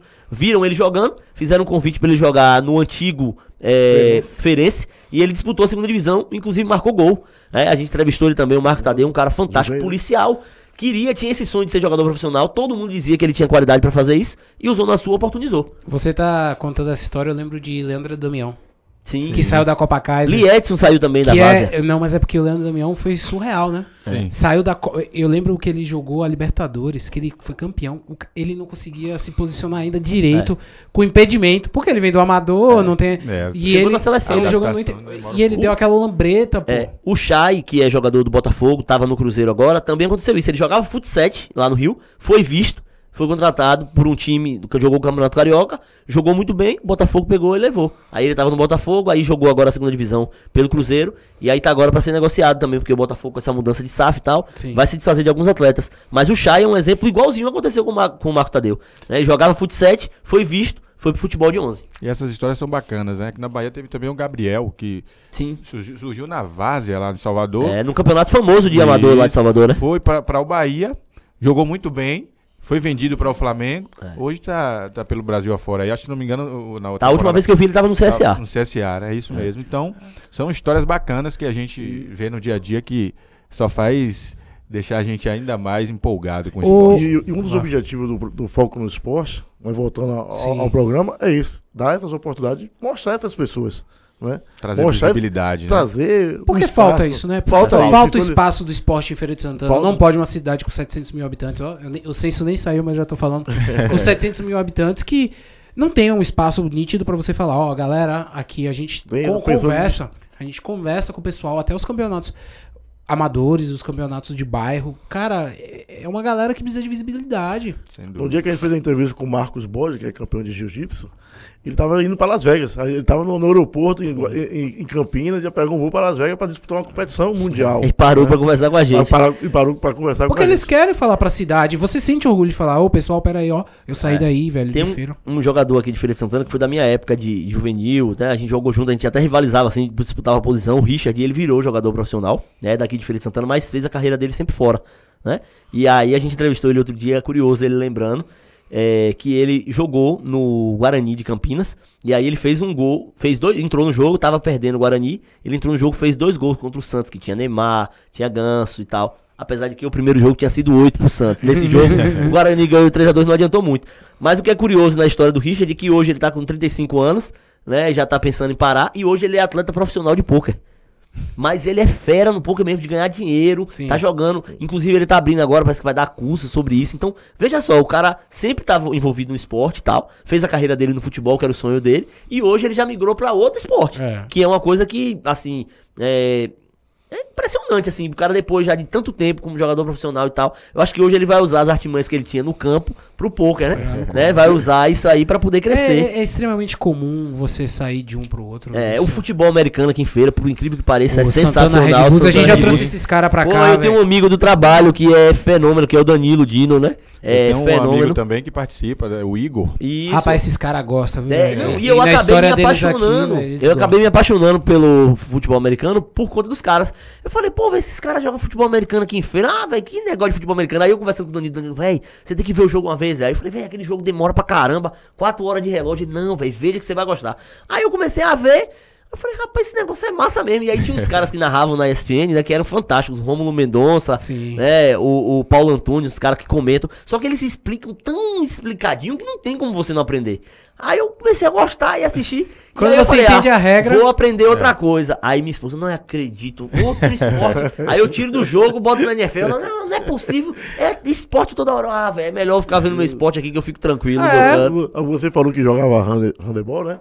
Eu tenho um sobrinho também que jogava handebol, que é o Diego Diniz. Aí eu fui assistir uma partida de handebol um dia no César e fiquei encantado com É o esporte. apaixonante, cara. Rapaz, aí eu- é gol toda hora, né? toda hora sabe? É lá e cá a partida. Olha, eu Na minha infância coisa. eu tive a oportunidade de. de É o, esporte, é o esporte mais jogado dentro das escola, escolas, né? cara. É. Você sabia disso? Mais não. do que o próprio futebol. Eu sabia tanto que você falou que entrevist- vocês entrevistaram e a gente acompanhou, né? O Edilson Veloso. E ele foi meu professor de educação Sim. física no Padre Ovídio. De handball. De handball. Padre e eu jogava e o pau comia no handball. O Ovídio cara pensava que não, mas o jogo comia, o pau comia. Tinha ele, tinha o professor Mauro. Então o professor Edilson Veloso é um apaixonado pelo handebol e sempre incentivava. Aí ele falava o quê? Ó, vocês não querem jogar futebol? Vocês vão jogar futebol. Agora vai ter que jogar handebol primeiro. E aí na outra aula a gente bota futebol. Se não quiserem jogar o, futebol, o handebol, vão ficar sem jogar futebol também. Aí a gente, pô, então vamos E- jogar. E a gente jogava. E no Fogo do Esporte a gente entrevistou um jogador De handball. de- que tá na Espanha, que é daqui de feira. Cara, é, eu tinha um Olha colega só, da é. época de faculdade, pô. Eu peguei. Tinha um. O, o, o, o capitão do meu time da faculdade jogava com a seleção brasileira, pô. Jogava. E, e jogava muito, ele me ensinou muito sobre o handball. Era, era fantástico. E você começa a ter conexão com esses caras. Eles, e, e eu lembro que ele falou uma vez bem assim pra mim: Velho, tem que juntar o Nordeste inteiro pra montar um time de handball forte. Pra jogar com os times daqui de São Paulo. Porque lá em São Paulo tem uma força maior, o handball e tal. E Falta. Porque é, é o que eu vejo. Malmente os times de futebol, que é o, o principal esporte do país, tá conseguindo avançar. Imagine os segundos espo- os outros esportes. É verdade. Quanto tempo aí o vôlei? Vamos lá. O vôlei foi o esporte mais campeão da história do Brasil. É. Aquela saga Bernardinho, junto com o time feminino. Só dava Brasil. Era. O Brasil entrava, você vai ganhar. Ou vai pegar medalha. Mas vai É, ganhar. Verdade. Já contava medalha na Olimpíada. Você viu quantas quadras de vôlei serão construídas Brasil afora? E o pessoal empolgadaço, o Giba, Murilo, aquela Hen- Henrique, tinha uma galera, Serginho, uma galera sensacional que ganharam tudo. Não tem nada que eles não ganharam, eles ganharam tudo. Fizeram a rapa É. e agora a gente voltou a não ser mais o esporte de destaque. É, Tem uma curiosidade aqui em Feira de Santana também, é, com relação ao basquete. Aqui em Feira de Santana tem um time de master, que é aquela galera bem da antiga mesmo. Que tem o do- DJ. tem, tem o Clebão, Clebão. aí tem o Dr. Adson, que é especialista em ombro, ele joga basquete também. Tem o meu Tem o, ex-professor o Gastão. Gaspar, o Gaspar, que é dono da antiga academia da, da praça, praça. né? Que tem hoje um centro de reabilitação esportivo interessantíssimo em feira. O Gaspar é um craque jogando é, basquete. Então, esse time, como você falou, rapa tudo aqui na Bahia. E são a galera do Master. E aí o que, é que acontece? Quando tem a seleção da Bahia, os caras vão jogar lá fora e ganham pra caramba. Porque juntam com a galera de Salvador, com esses caras aqui de, de, de Feira de Santana e fazem um timaço. E aí, quando chega nos campeonatos que vão crescendo mais, a galera dos outros estados, de Paracaju, Fo- é, Ceará e tal, o que é que faz? Vão e chamam ele. Vão chamam eles pra poder compor uma seleção em conjunto. E os caras vão e ganham, velho. Os caras são fera, viajam o ano todo com o calendário jogando basquete master aqui em Feira de Santana. O Gaspar mesmo é um expoente, assim, na, na- categoria, né? O Dr. Adson, que é ortopedista especialista em ombro, ele joga também. Um time maço, um time maço mesmo, fantástico. É, a gente deu pra perceber aí nesse pouco tempo de bate-papo o, o quanto de esporte tem Feira de É. Santana pra gente Quanta explorar, coisa né? acontece Quanta que, coisa que precisa ser explorada. é, que está aí no anonimato. E as coisas que a gente não, que não é explorado. Que É. Existe o potencial. Pois é. Que é o, o- um pouco da novidade que a gente vai contar daqui a pouco. Daqui a pouquinho. Mas agora vamos, vamos, vamos entrar ao assunto que hoje você é brasileiro. Você hoje tá dormindo com um sorriso de orelha a orelha. Você não quer começar, só pra gente deixar pra, né, a cereja do bolo, vamos dizer assim, falar um pouquinho sobre Bahia e Vitória. Vitória trouxe algumas contratações também aí, né? Ah, quer tá- falar? tá- Não, Você quer falar? Vou lhe dar oportunidade também. Vou Vitória falar, ó, fechou com Vitória tá contratando um monte de jogador aí. né? Vamos ver o que é que vai dar. Eu Cuidado não com gosto- essas barcas. viu? É, pois é, é Léo Gamalho, Oswaldo, os caras já estão mais experientes, já estão, vamos pra não falar velho, mas estão mais experientes. mas assim, eu acho que o Vitória vai ter um ano bem melhor do que eu teve em 2022, porque se tiver alguma coisa pior do que 2022 é sofrimento pra matar, né? Então, eu acho que vai montar um time melhor, principalmente porque o presidente tem uma visão melhor do que os que vieram anteriormente. Né? Então, o Fábio Vilas Boas, que é o presidente atual do Vitória, tá conseguindo sanar algumas situações, porque o Vitória passou muito tempo sem poder nem contratar jogador, porque tinha tomado aquele eh, transfer ban, né? O time fica devendo pra um outro time, ou algum jogador que entra na justiça, e aí o time fica impedido de contratar. Então Vitória passou o ano de 2022 tomando transfer ban, resolvia. Tomava transfer ban, resolvia. Esse ano parece que a coisa melhorou bastante, já quitou dívidas de bastante tempo atrás, e aí tá formando um time legal. Né? Precisa se classificar para a Copa do Nordeste, que já ficou fora ano passado, não pode ficar fora esse ano de jeito nenhum. Pra manter ter um calendário legal. Voltar a figurar entre- pelo menos entre os fin- semifinalistas do Campeonato Baiano é essencial. Precisa levar o Campeonato Baiano a sério. E aí depois tentar de novo o acesso à Série A. Porque eu acho que esse ano é possível, porque é uma Série B teoricamente mais fraca do que a do ano passado. Porque todos saíram, né? Todos os mais fortes, mais tradicionais Tá subiram. nivelado, né? Cruzeiro, Grêmio, Bahia. Bahia. e Vasco subiram. Então os times, até os times que caíram, não são times que você vai dizer assim, ah, vai pra segunda divisão e vai voltar de novo. Não, vai ter que disputar e vai. Ponto Vitória. ponto. São times ao Eu mesmo gostei, nível eu do gostei Vitória, né? Isso. Eu gostei só da fala dele aí com relação aos times grandes e melhores, né? Aí ele citou o Bahia. Ah, é, não tem o que dizer. A torcida do tava Bahia. bem clubista aqui, viu? É, não, Só ó, tem clubista. A mas torcida do Bahia, o, o Bahia, o time, a instituição Bahia é grande. Isso aí não tem como dizer. O time tem dois campeonatos brasileiros, é um time grande. Mesmo que passou muito tempo sem ganhar. E o tamanho da torcida. E a torcida do Bahia pega o Bahia, que é do tamanho dessa caneca, por exemplo, e faz ele virar do tamanho de um, um tanque. É, porque é uma coisa que não dá pra explicar. Então a torcida do Bahia bota 50 mil dentro do estádio, a torcida do Bahia empurra ônibus e dá pedrada no ônibus se precisar dar pedrada. Então é uma torcida que faz com que o time cresça. Os olhos Os olhos chegam a brilhar. Tá, tá Não, brilhando os olhos dele. E, e, e o Nildo, e o Nildo tem uma situação? O Nildo, ele, a gente tinha uma coisa no programa da gente que era o, é, o bola murcha e o bola cheia. O Nildo conseguia dar bola murcha e bola cheia ao time no mesmo dia. No, bola murcha, que é a bola murcha? Ah, bola murcha é o time do Bahia. Aí, Ah, o time do Bahia, mas não ganhou. Não, mas não jogou bem. E o que é a bola cheia? Não, bola cheia é o time do Bahia. A torcida do Bahia dava risada. É a torcida do Bahia. no mesmo contexto, né? Ele, tá- ele fica emocionado quando fala do Bahia. Mas É, é, a paixão. É o sentimento que a gente não sabe. A gente falou agora há pouco. né? Agora há pouco sobre essa questão. é, o ba pra o Nildo, o Bahia é o mundo. É o mundo, agora é o mundo. E falando sobre Bahia ao mundo, né? No último sábado aí nós tivemos votação, né? A Assembleia Geral do Esporte Clube Bahia. Sim. Aconteceu na Arena Fonte Nova. É, pela manhã foi a Assembleia para votar a questão da mudança do estatuto e aconteceu isso. A torcida do Bahia foi maioria a votação, né, pra, a favor dessa mudança do estatuto. E na parte da tarde foi a votação eh, final para decidir se o torcedor do Bahia queria ou não a SAF. E foi isso que aconteceu. Também a maioria esmagadora decidiu eh, por mudança de estatuto e também a adesão de SAF para o Esporte Clube Bahia. Então, como já era sabido de todos, eh, o Futebol eh, City Futebol Group né, assumiu o Esporte Clube Bahia a partir de então. E agora já se fala em contratações. É, fala em e, treinador né, já em novo, treinadores. Cara, Inclusive, Jefferson Matos já tem, tem uma notícia aí, né?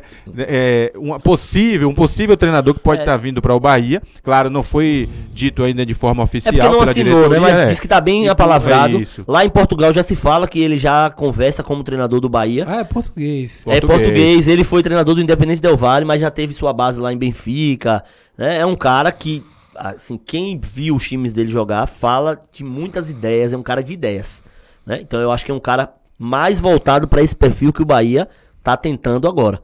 Eu acho que já chegou de o Bahia trazer esses treinadores já tradicionais, corriqueiros, que vinha pra cá, trazia aqueles mesmos jogadores. Eu acho que a ideia de é, experimentar agora é interessante. Agora, a torcida também vai ter que entender que o Bahia vai ter que bater cabeça, vai ter que se ajustar. Às É um vezes projeto pode ser é, que de cara de não médio, dê certo. De médio a longo prazo. Tem que ter paciência, porque às vezes a torcida do Bahia, e aí a- fica a minha crítica, né? A torcida do Bahia, que é isso. O Bahia ganha um jogo de 2x0, os caras. É o Bahia de Munique, é o Bahia Lono, Como Barcelona. é? Faz o Pix, não é? Tinha isso na É, Copa do Brasil? sim, pois faz é. o TED, faz Fa- o é, TED. pois é, então o Bahia, a torcida do Bahia tem esse, essa bipolaridade, né? Agora você acha o time mais rico do mundo, né? É, É, exato. Os caras já estão lá em Salvador fazendo camisa do, do Manchester City junto com o Bahia, Inclusive, usando a- aquelas, é. aqueles tumbantes. Então tem que ter um pouco de calma, porque é um processo de transição. Vai vir treinador novo, deve vir elenco Jogador, novo, grupo, jogador novo. até esse processo de transição, o grupo, o grupo e a diretoria do Bahia deu entre 3 e 4 meses para isso se acontecer de forma Pois é. oficial. Pois é. Porque tem um processo burocrático, né? Que tudo é isso. é Processo legal. Então, de 3 a 4 meses. Por aí a gente já dá para perceber que o processo não é simples. E depois disso, claro, eles de maneira estratégica já, já vinha pensando e estudando como ia montar a equipe, inclusive com relação a treinador. Não é um, um treinador que eu tenho certeza que o pensamento não foi de sábado para cá. Claro. Já vinha. Já vem um planejamento, já vem dentro do planejamento há mais tempo. E a- eu creio que na- até quinta-feira essa informação de um Se um comunicador é, vai confirmar a contratação desse novo treinador. Jefferson Matos tem o nome dele aí? Confirma pra mim. É Renato Paiva, Isso. Acho que, acho que é isso confirmando aqui. do treinador português. Ele tem uma história, começou n- em sua base no Benfica, passou por, por times do Equador e aí tá vindo para o Brasil, né? É, assumiu o Esporte Clube Bahia. Essa é a, a informação é- do Márcio Martins lá E na, me permita, Salvador. Renato Paiva. Renato Paiva. E quem me passou essa informação, mandar um abraço que o professor Cristóvão da UFC, ele me passou isso antes de, de Márcio Martins. Já aí. Aí então, quando eu passei, mandei pra ele, falou, ele falou, lhe dei o furo. furo de reportagem. Furo de Furo, reportagem. furo, Agora, professor, Vou falar professor. uma coisa pra vocês. Eu torço muito pra que o Bahia, até pelo esporte baiano, ele comece a competir cabeças ali. Sim, é O- importante. O Fortaleza fez isso. O Fortaleza tá disputando. Segundo ano, não é não, Paulo? Segundo ano de Libertadores Libertadores. seguidos. Cara, você pensar, há dois anos o São Paulo, que era o rei da Libertadores, fora. Agora, dois E o anos. mais importante dessa mudança do Bahia, do Botafogo, Vasco, Cruzeiro, é que a gente estava caminhando para virar um campeonato espanhol, que dava, só dava Barcelona e Real Madrid. Se tiver mais equipes fortes no futebol brasileiro, vai fortalecer o campeonato brasileiro. Vai pra não elevar o ficar- nível. Para não ficar só Flamengo e, E Palmeiras. Flamengo e Palmeiras. E talvez o Atlético Mineiro. É, e o Atlético Paranaense, que vira e mexe, chega ali. Mas assim, um- forte, e tava ficando duas, três equipes. Se o Bahia se fortalecer, Vasco. Não, eu- eu- eu Cruzeiro, quero ver Isso é muito bom. pro- competitividade. Eu Isso é quero aumenta. muito bom pro campeonato brasileiro e pro futebol brasileiro. O futebol brasileiro, que a gente precisa voltar. Aí eu vou te pedir a palavra. Que é, já aproveitando pra entrar no assunto um pouco Copa do Mundo. O futebol é um bem nosso. Os ingleses inventaram. perderam o manual, que eles perderam o manual, nunca mais ganharam nada, perderam, Perderam a o manual, patente. perderam a patente, a gente pegou, abraçou, tanto que eu lembro quando a ESPN noticiou que o Brasil ia fazer a Copa do Mundo 2014, eles noticiaram assim, o futebol vai voltar pra Meca, em referência ao ao festival religioso dos islãs, que todo uma vez na vida eles têm que ir até Meca. A gente tá, tá abrindo mão desse patrimônio, porque a gente não pode torcer assim. Ah, eu torço pro Bahia, você torce pro Vitória, eu quero que o seu time acabe. Não, vamos pegar mais regional. Eu sou Bahia de Feira, Jefferson é Fluminense de Feira. Ah, eu quero que o Bahia de Feira acabe. Não, eu quero que o Bahia fique bem, quero o Fluminense fique bem. Peguem final de baiano pra isso aqui virar uma loucura, um pandemônio, a cidade virar um ar e É. continuar crescendo. A gente tem que pegar e torcer pros outros times crescerem. Eu não quero que. Eu quero voltar a ver Flamengo e Vasco como eu vi ano passado. Sem dúvida. Que eu lembro que era uma coisa sensacional. Fla-Flu O mesmo. Fla-Flu. Eu quero de Feira voltar. e Fluminense no estádio Joia da Princesa. Pensa aí, rapaz. Exatamente. Imagine como final de baiano, dois jogos dentro do Joia da Princesa, Bahia de Feira e Fluminense de Feira. O estado, o futebol do estado ia ficar focado em Feira Focado de em Feira de Santana. Santana, isso é verdade. E aí quando você leva, aí eu vou trazer o ponto que às vezes eu acho que é totalmente loucura. Começa a Copa do Mundo. Sempre foi um patrimônio do brasileiro gostar de Copa do Mundo, cara. Aí você começa a ver as pessoas falando, não gosto de Copa do Mundo.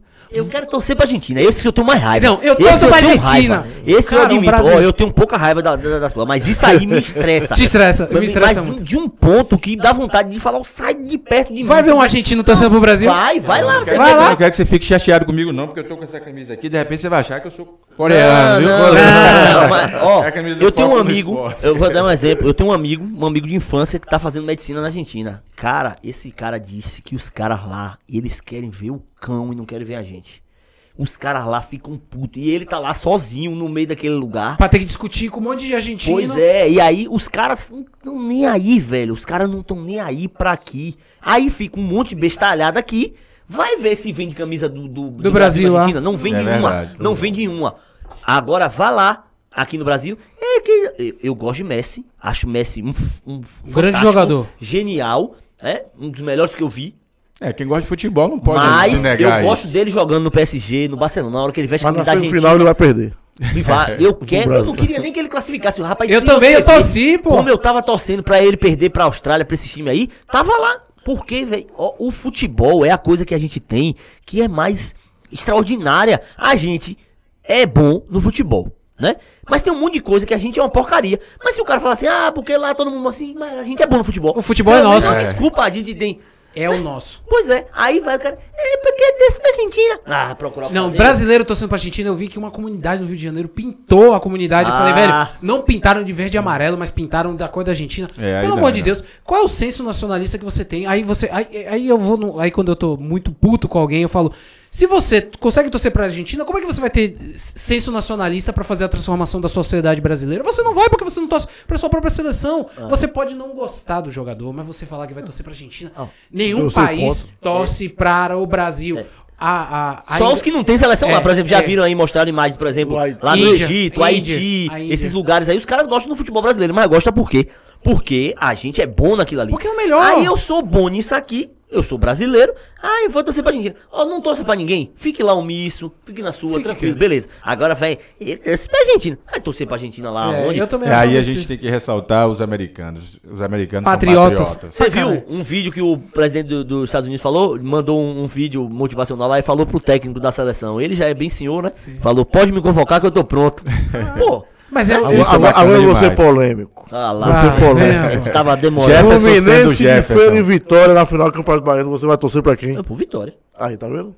Então você tá igual o pessoal do Não, que tá não, Você for da não. cidade? É diferente, não é da cidade. Eu tô falando do país. Agora a questão do Fluminense de Feira com, com o Vitória, Tá vendo? eu vou lhe explicar. Por exemplo, aí eu vou lhe explicar.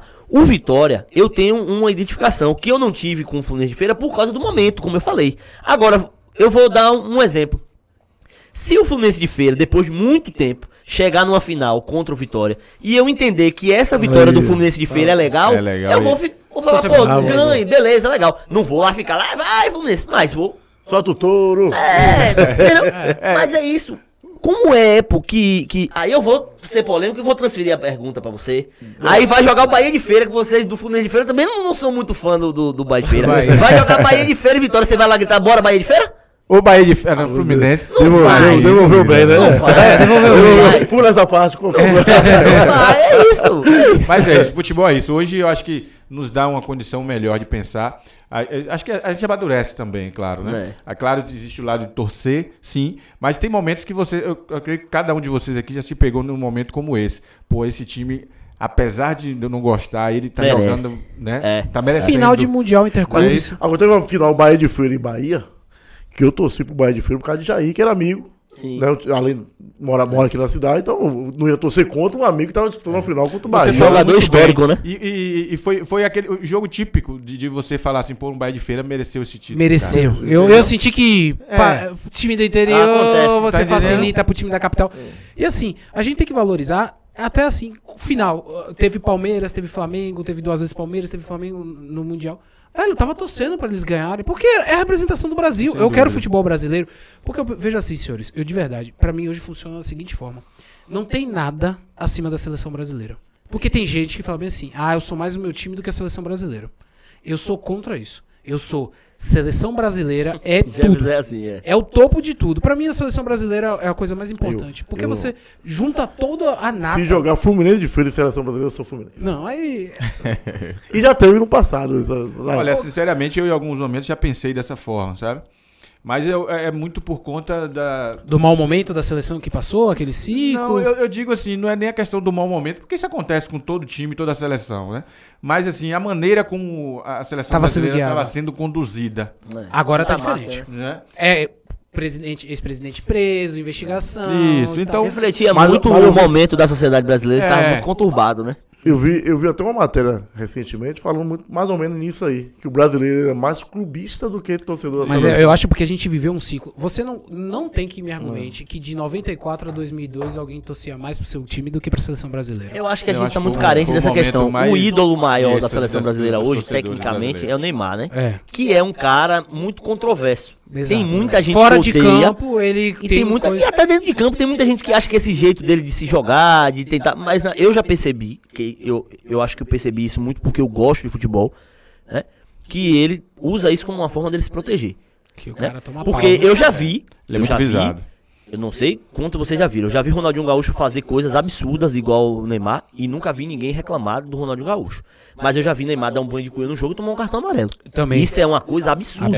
Então eu acho que ele criou essa casca pra se livrar, né? até pra sair das faltas, pula, se joga e tal. Ficou muito é, martirizado por conta disso, né? As pessoas começaram a bater bastante e tal. Então assim, esse momento, né, desde 2014, 2011, 12 mais ou menos, ele é o maior ídolo da seleção. Então ele não conseguiu criar essa identificação. Agora, como você falou, pode de 94 pra 2002. 94 tinha Romário, que era controverso como o Neymar, mas todo mundo gostava. Mas Agora, não tinha Ele redes sociais. fazia. Mas não tinha redes sociais. Beleza, eu acho Desculpa que isso interromper, não- mas será que essa, essa, vamos dizer assim, essa empatia com relação ao Neymar, será que não é a falta de um título mundial pela seleção? Eu acho Pois que. é, e também, eu tenho eu acho que certeza isso isso acaba, é entre os é. grandes. E Lá atrás- prateleira de Pelé, Romário, Ronaldo. Lá atrás, se, se o Neymar consegue ganhar esse título com a seleção brasileira, Principalmente em 2014. eu acho que tudo isso seria esquecido. Mas, né? e, e vem esse é o ponto, cara. Eu tava vendo uma análise de um comentarista, ele falou bem assim. Não, foi o Marcos Uchoa. Ele fez bem assim. Neymar só se ferra nas Copas do Mundo. O cara 14, quase fica aleijado. quase É. fica aleijado. 2018, ele não chegou bem. Ele já chegou. ele tinha se machucado antes, ele machucou o tornozelo. Ele não chegou 100%. Essa é a última Copa do Mundo dele. É. Então, é, quando você pensa que Neymar se contundiu no primeiro jogo, passava 24 horas fazendo eh, fisioterapia. E eu nunca vi ele fazer corpo mole na seleção. Pode Não. reclamar do que for. Joga mas corpo muito. mole eu nunca não. vi. É, ele- não, os números ele deles o número Ele dele comprova isso. Os Agora, eu tenho uma, uma. Fazer. Chamar aqui a atenção. Jefferson Matos, vou é, puxar esse seu slogan aí do polêmico. Rapaz, Eu não sei se alguém comunga dessa ideia, mas eu não tô aguentando mais Galvão Bueno narrando. e eu tenho que assistir na Globo porque. Chega porque se atrasado o na sinal. Sport- É. Se Chega atrasado. Sport TV, chega atrasado, o povo grita gol primeiro. Eu, eu É, tava assim, eu tava assistindo isso. com o Casimiro, cara. Velho, eu não tava falar, aguentando. Não dá, não É, dá. Galvão Ó, Bueno. Galvão Ultrapassou. Eu acho que ele tá Tá na- datado. Não, Tá eu na última gosto, Copa também, eu né? gosto A última dele, Copa ele dele, faz a é aí, emoção, conta a história. Mas eu acho que é isso. Ele tá tentando dar um, um contorno muito dramático. E às vezes o cara chuta a bola no meio de campo contra o Brasil e ele já começa a falar: Cuidado, segura aí, meu Eu, Deus eu, do céu. eu- eu- eu postei no Twitter, falei, pô, é, é, Galvão Bueno tá o típico narrador de rádio. Tá, tá. Tá fazendo. A tentando- bola passa longe e ele fica: Ó, os coreanos aí, segura que eles estão gostando do jogo, Ah, cara. Paulo, aí eu vou trazer pra você, eu tava tendo essa reflexão hoje. Quem assiste na Globo não é, não quer ver nada especializado. Quer esse negócio, Isso. gritaria, emoção e tal. Se você quer ver algo tecnicamente especializado, falas importantes, você Programa ver- Foco no Esporte. Foco no esporte. No esporte, você vai assistir a ESPN pra ver É, a narração é. da ESPN, mas o É problema verdade. é o atraso. E, e vai nesse ponto, o Galvão e também pra mim já tô cansado. Ah, já Desde deu. quando eu me lembro de gente. Pra mim já deu. Eu posso estar ele, falando heresia aí, tem muita gente que pode querer me matar aí depois Não, ele- disso, ele mas tem- tem a pra sua esse história, ano não mas- dá. Esse ano não dá. E assim, ele está exclusivo pra narrar os jogos do Brasil. E se o Brasil não chegar na final, provavelmente ele vai narrar a final. Hoje Cleber Machado tá na frente dele. irmão. Pô, eu gosto do Cleber Machado, gosto do eu- mas o que eu mais gosto deles todos é o Vilani. Pra mim, eu acho que é o muito Vilani vai assumir esse lugar aí. Eu acho que é um cara Luiz Alberto- engraçado. Luiz Alberto muito bom também. É, A gente precisa também dessa renovação também na, na área da comunicação que É. cobre o Brasil. Porque eu sinto que não agrega. Porque hoje, quem gosta de futebol é assim. Quem gosta de futebol, assiste futebol naquela loucura, né? Ah, quero ganhar, quero ganhar. Mas quem entende sobre futebol, você senta e você assiste assim. Rapaz, tá sendo um volume muito bom de jogadas. É.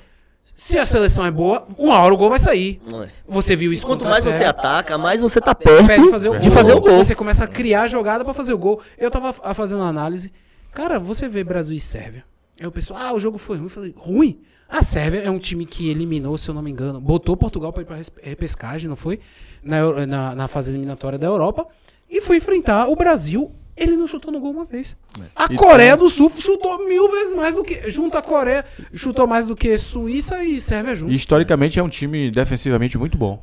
né? E Su- pelas peças Suíça que estão lá. também. É. Eu falei isso, eu falei isso esses dias, inclusive falando, eh, eu torço pra que a seleção ganhe, porque, obviamente, É brasileiro. sou brasileiro, gosto muito.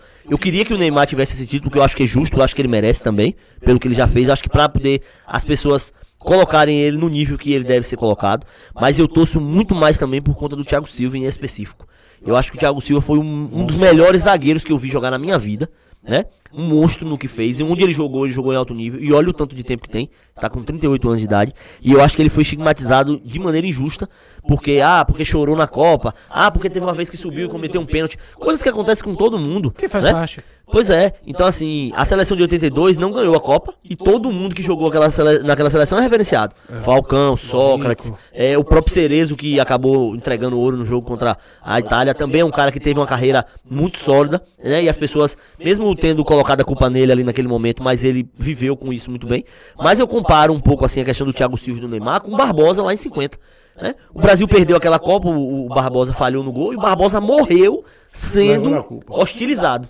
E eu acho que se acontecer do Neymar e do Thiago Silva não ganhar a Copa, eles vão ser estigmatizados a vida toda, como a geração que perdeu, como não sei o quê. Inclusive, isso também ia acontecer com o Dunga, porque o Dunga ficou marcado por- pela, década pela Copa de 90, né? Aquela Copa que foi trágica, porque o Brasil não jogou bem mesmo. E não foi culpa dele. E não nada, foi né? culpa dele. E aí, em 94, vem esse esse é, renovo do Dunga. Eu revi outro dia os melhores momentos da, Copa, da final da Copa de 94 e digo, sem sombra de dúvidas, Dunga foi o melhor jogador daquela final. E Dunga O- jogou pro Romário, viu? Não, e a seleção brasileira, ela não tinha camisa 10, porque o Raí chegou com Se toda a pompa, mas não, não vingou, né? E aí acabou indo pro banco e tal, e o Brasil jogou com três volantes. E quem fazia a armação do time praticamente era o Dunga. Virava jogo, procurava o Romário o tempo todo. Então, esses caras, é, as- o brasileiro, ele tem mania disso. Ele tem mania de estigmatizar, de procurar um culpado, de ah, chorou, ah, se joga, ah, não sei o quê. Gente, futebol é um esporte coletivo. Pode ser que o cara, o time perca porque um cara tem uma falha muito grotesca, pode. Mas quem perde é o time. É. É um Não, O conjunto. interessante do brasileiro é que ele só quer espetáculo. É. A seleção brasileira tem que dar show o tempo Tem- todo. to- to- todo jogo. Todo jogo tem que ser um Cara, você- virar cara, fazer meio, meio mundo de gol. É Eles assim querem, eles querem 94 a 2002 de novo. De novo. E não existe mais seleção boba, ninguém vai esperar mais aqui. É, Agora, acho que, evoluiu, o futebol a- acho que é, é, podemos dizer que a culpa disso é a geração. né? Porque nós tivemos a seleção de 72, 82. 82, que deu espetáculo e não conseguiu o Não título. Essa seleção é lembrada até hoje, fa- falada por De maneira né, justa, de ma- porque foram realmente muito bons. E- Só Então- faltou a Copa do Mundo. É, É, mas é, Copa mas do Mundo é hoje- detalhe. Hoje a gente vê muito isso. Se, ó, se não teve um bom resultado, pra mim não serve. Se não, não, não foi campeã, Mas, não presta. Mas vem muito de uma geração que não entende que o processo do fracasso faz parte do sucesso. É isso. Então, assim, a geração acho que é fundamental pra gente definir É. o que a gente Porque, tá falando aqui eu Vou falar agora. uma coisa pra vocês. Eu, depois do 7x1, me destruiu. Todo mundo assistiu. Se você não foi destruído naquele É. 7x1, Não tem coração. você não tem coração. E eu fiquei por muito tempo. Eu assisti as outras Copas, mas. Ok, se tem Muito outra coisa pra fazer, eu vou magoado. fazer. A de 2018 foi diferente. Eu já. Eu, cara, Tite. Eu sempre olhei Tite assim, de um jeito diferente. E quando você vê a entrevista dele, ele é muito coerente no que ele fala, ele entrega exatamente o que ele fala. Cara, eu acho que o Tite saindo da seleção agora vai assumir algum time da Europa aí, vai despontar de um Facilmente, jeito. facilmente. Eu falar pensei que ele viria para o Bahia. E senhores, pensa comigo. Só faltou o Jefferson falar que vinha pro Fluminense de feira, eu ia pegar minhas coisas e ir embora agora. É é. Senhores, pensa comigo. Tite falou bem assim. Eu vi um podcast do Tite e ele falava bem assim. A gente, eh, todo mundo, é, e a final, e a final? Ele, ó, a gente trabalha com objetivos. Qual é o primeiro objetivo da seleção brasileira? Classificar. Classificar a primeira. Sim. Você faz isso em quantos jogos? Três. Pode fazer em três jogos ou você em dois ou você dois. resolve. Ele resolveu em dois. Isso quer dizer que ele foi 100%. Aí ele vai e bota o time reserva. Reserva, de cabo a rabo. Que eu acho que foi a melhor opção, porque se ele bota misto, o problema do, do desentrosamento ia ser maior. Poderia. Porque ele joga cinco que já treina junto, com cinco que não. Eu também achei que tinha que botar o E time. o histórico de lesão na Copa do Mundo ficou muito claro isso aí. Muitos jogadores que Se lesionando. lesionaram Cara, cada nada. jogo do Brasil- é o primeiro jogo do Brasil que o não tem próprio, lesão. é, é, Gabriel, o Gabriel É. Jesus, É. machucou Fora da Copa. fora da Copa. O Alex outro- Telles. Alex Telles. Exato. Então, assim, é muito importante estudar, porque hoje o futebol ele não é só Jogar o melhor. Jogar o melhor, né? Não é montar um time e botar pra jogar. Você precisa entender todo o contexto que envolve o futebol, Exato. principalmente o Os extracampo. números. Os números, dados. É, hoje tem a questão da fisiologia, que trabalha muito isso, como é que tá o, o rendimento do jogador, como é que tá o- a questão do atleta para esse jogo. Ele tem- pode dar 100%, ele pode dar 90%. E é uma competição muito Entendeu? curta. curta e muito É, intensa. que E, e- e vou, e vou trazer pra vocês. Essa vai ser a Copa do Mundo mais curta da história, porque teve que acontecer em outra época do ano e tem que ser curta porque já tá chegando o fim do ano. Não, e eu fico é uma coisa. Eu nunca não me lembro de ter acontecido do Brasil jogar numa sexta e ter que jogar na segunda. Oxe. Copa do Mundo. E vai jogar de novo, no- e vai jogar de novo Na- na, na segunda e vai na sexta de novo. 72 horas pra se recuperar. É. Cara, a gente, eu lembro que você esperava um tempão pra ver de É. novo a seleção. Na primeira fase era linda, né? É porque, na verdade, antigamente, na, prim- na primeira fase, jogava um grupo no dia. Um grupo. E esse ano jogaram dois grupos. Dois grupos, Isso. porque eles tiveram que, ó, encurtar, porque tem que acabar antes do Natal. De, de- acaba de, a final é dia Dia 19. 18, 18, 18, 19, 18. 19, não? 18, domingo. Pronto, é dia 18. Então já é tudo, tudo complicado. E eu fico olhando assim, falei, velho, os caras cumpriram o papel, porque se você olhou, se você olha tecnicamente a seleção que jogou contra Camarões, você falar que eles jogaram mal, O goleiro deles pegou tudo. O goleiro goleiro simplesmente falou: "Feche- vou fechar o gol, não entra. Ah, e o Brasil tomou um gol que não era pra tomar. Acontece, é do esporte. É, mas tem que olhar o contexto daquele gol. Eu tava falando isso hoje, é, conversando com as pessoas que estavam assistindo o jogo lá em casa. Eu falei, ó, é, foi falha, beleza, mas foi uma falha do sistema num momento específico.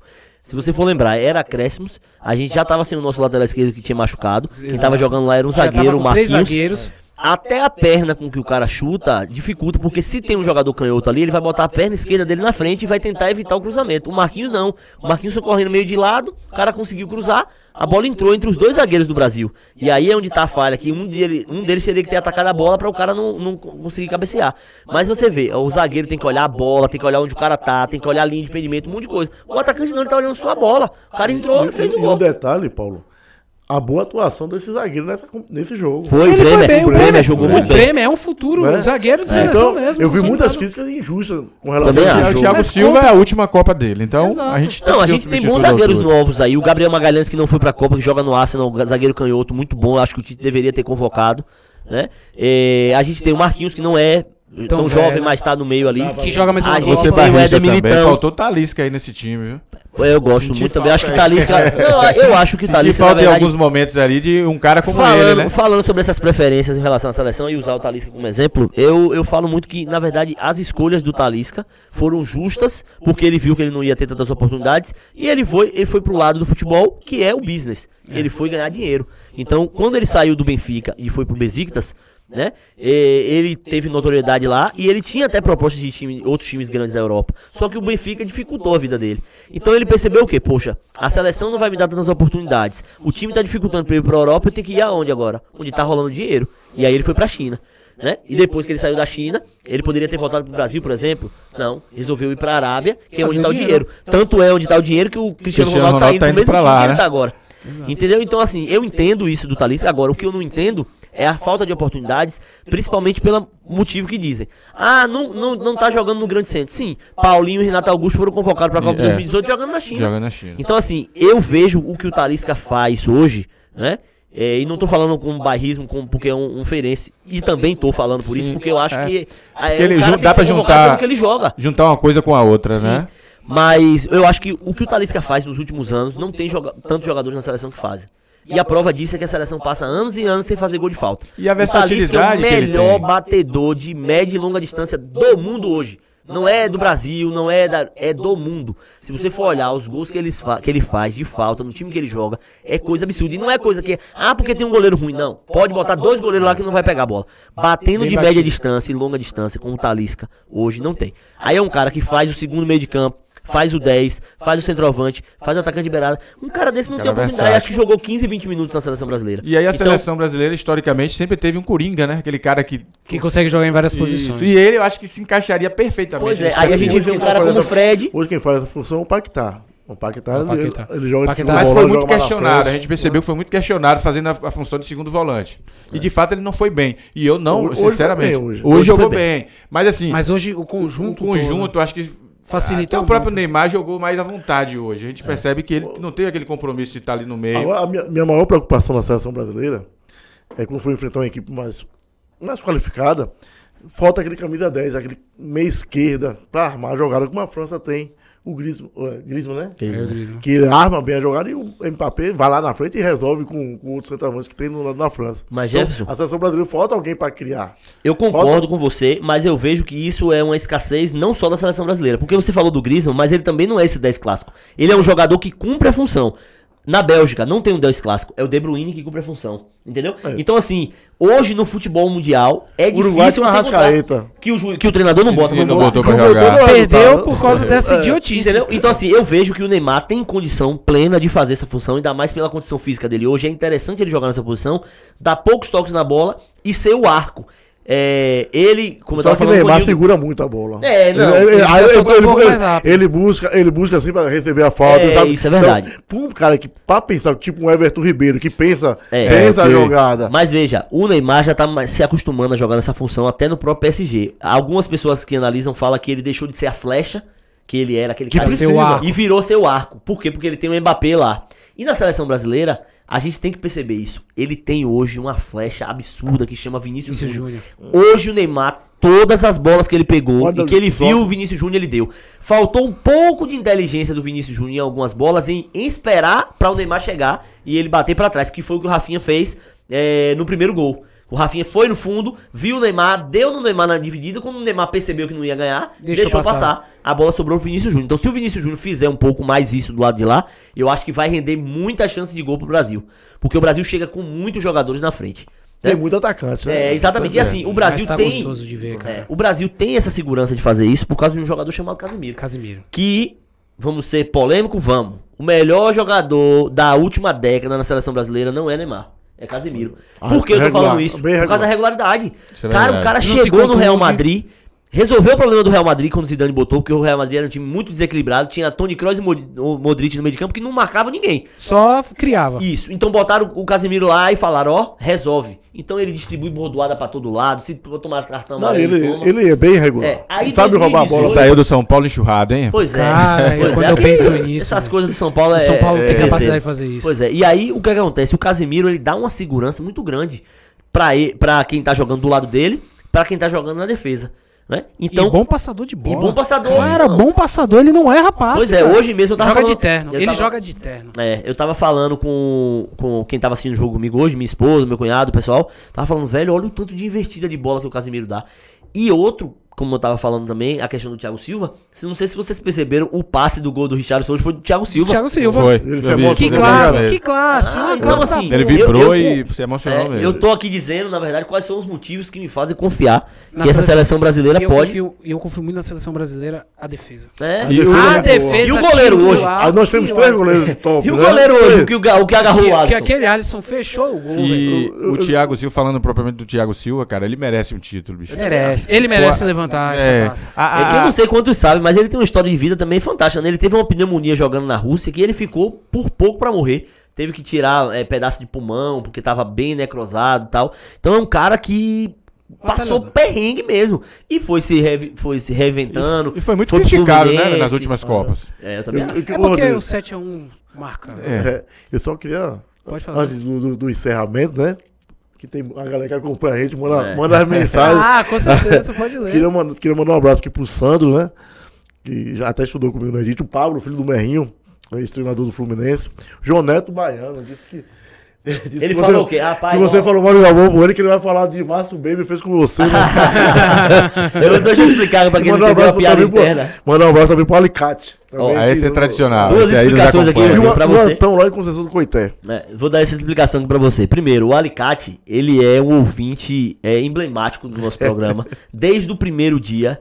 E é uma figura, Edivaldo Teles de Menezes. Você deve ouvir sobre ele quando você estiver assistindo algum programa de rádio em Feira de Santana. Ele vai participar, todo mundo gosta dele muito. O Pondé na Transamérica, várias pessoas aqui de feira sempre tem alguma participação do Edivaldo Teles de Menezes. Um abraço, nosso amigo Alicate, sempre tá com a gente, sempre. Nem que ele chegue no finalzinho, mas ele sempre chega, fala, dá um abraço, é uma figura.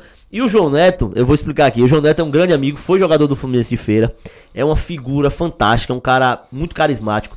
Tem um filho sensacional aí, o Marcelinho. e ele joga futebol comigo lá no meu condomínio. Lá tem um futebol sexta-feira. Rivalidade. Que é uma rivalidade. E aí tem um cidadão lá que se intitula Márcio Marcos Baby. Marcos Baby. Vê se tem nome de jogador, um cara que se chama É seu Marcos rival. Baby. É meu rival. então é o Marcos que a gente chama de Bahia também, um cara figura. Agora, tem o Marivaldo também. É, eu ia é- falar, você tá rivalizando com todo mundo Tô lá. lá, eu, eu, eu, eu chego pra O fazer polêmico- problema. o polêmico do futebol. É, então, lá o futebol de sexta-feira no meu condomínio é um monte de figuras, são pessoas fantásticas, assim, e é isso que o esporte traz pra gente. Amizades verdadeiras. Sexta-feira mesmo a gente jogou duas partidas de futebol e ficou até 11 horas da noite conversando. Tem o Marivaldo, um amigo da gente trabalhando no Correio, que diz ele que tem uma história no futebol amador de Feira de Santana, mas realmente a gente já viu a qualidade. O, o Nildo já atestou que ele jogou no Ipameri, lá na Rua Nova, no futebol amador de Feira de Santana, e foi campeão. Foi campeão. Então um abraço Mas acho que, pra todo esse- mundo. acho que só foi isso aí mesmo, parou aí, não foi? Não, ele tem disse mais, que tem mais títulos. de gol. Ele vai Aí. ter que trazer o currículo dele. Mas o. João Neto, um abraço pro João Neto, é uma figura, ele tá dizendo aí que vai falar do Marco Baby. Ele tem que dizer mesmo que o Marco Baby arrumou um atestado aí, já tem 15 dias que não vale futebol,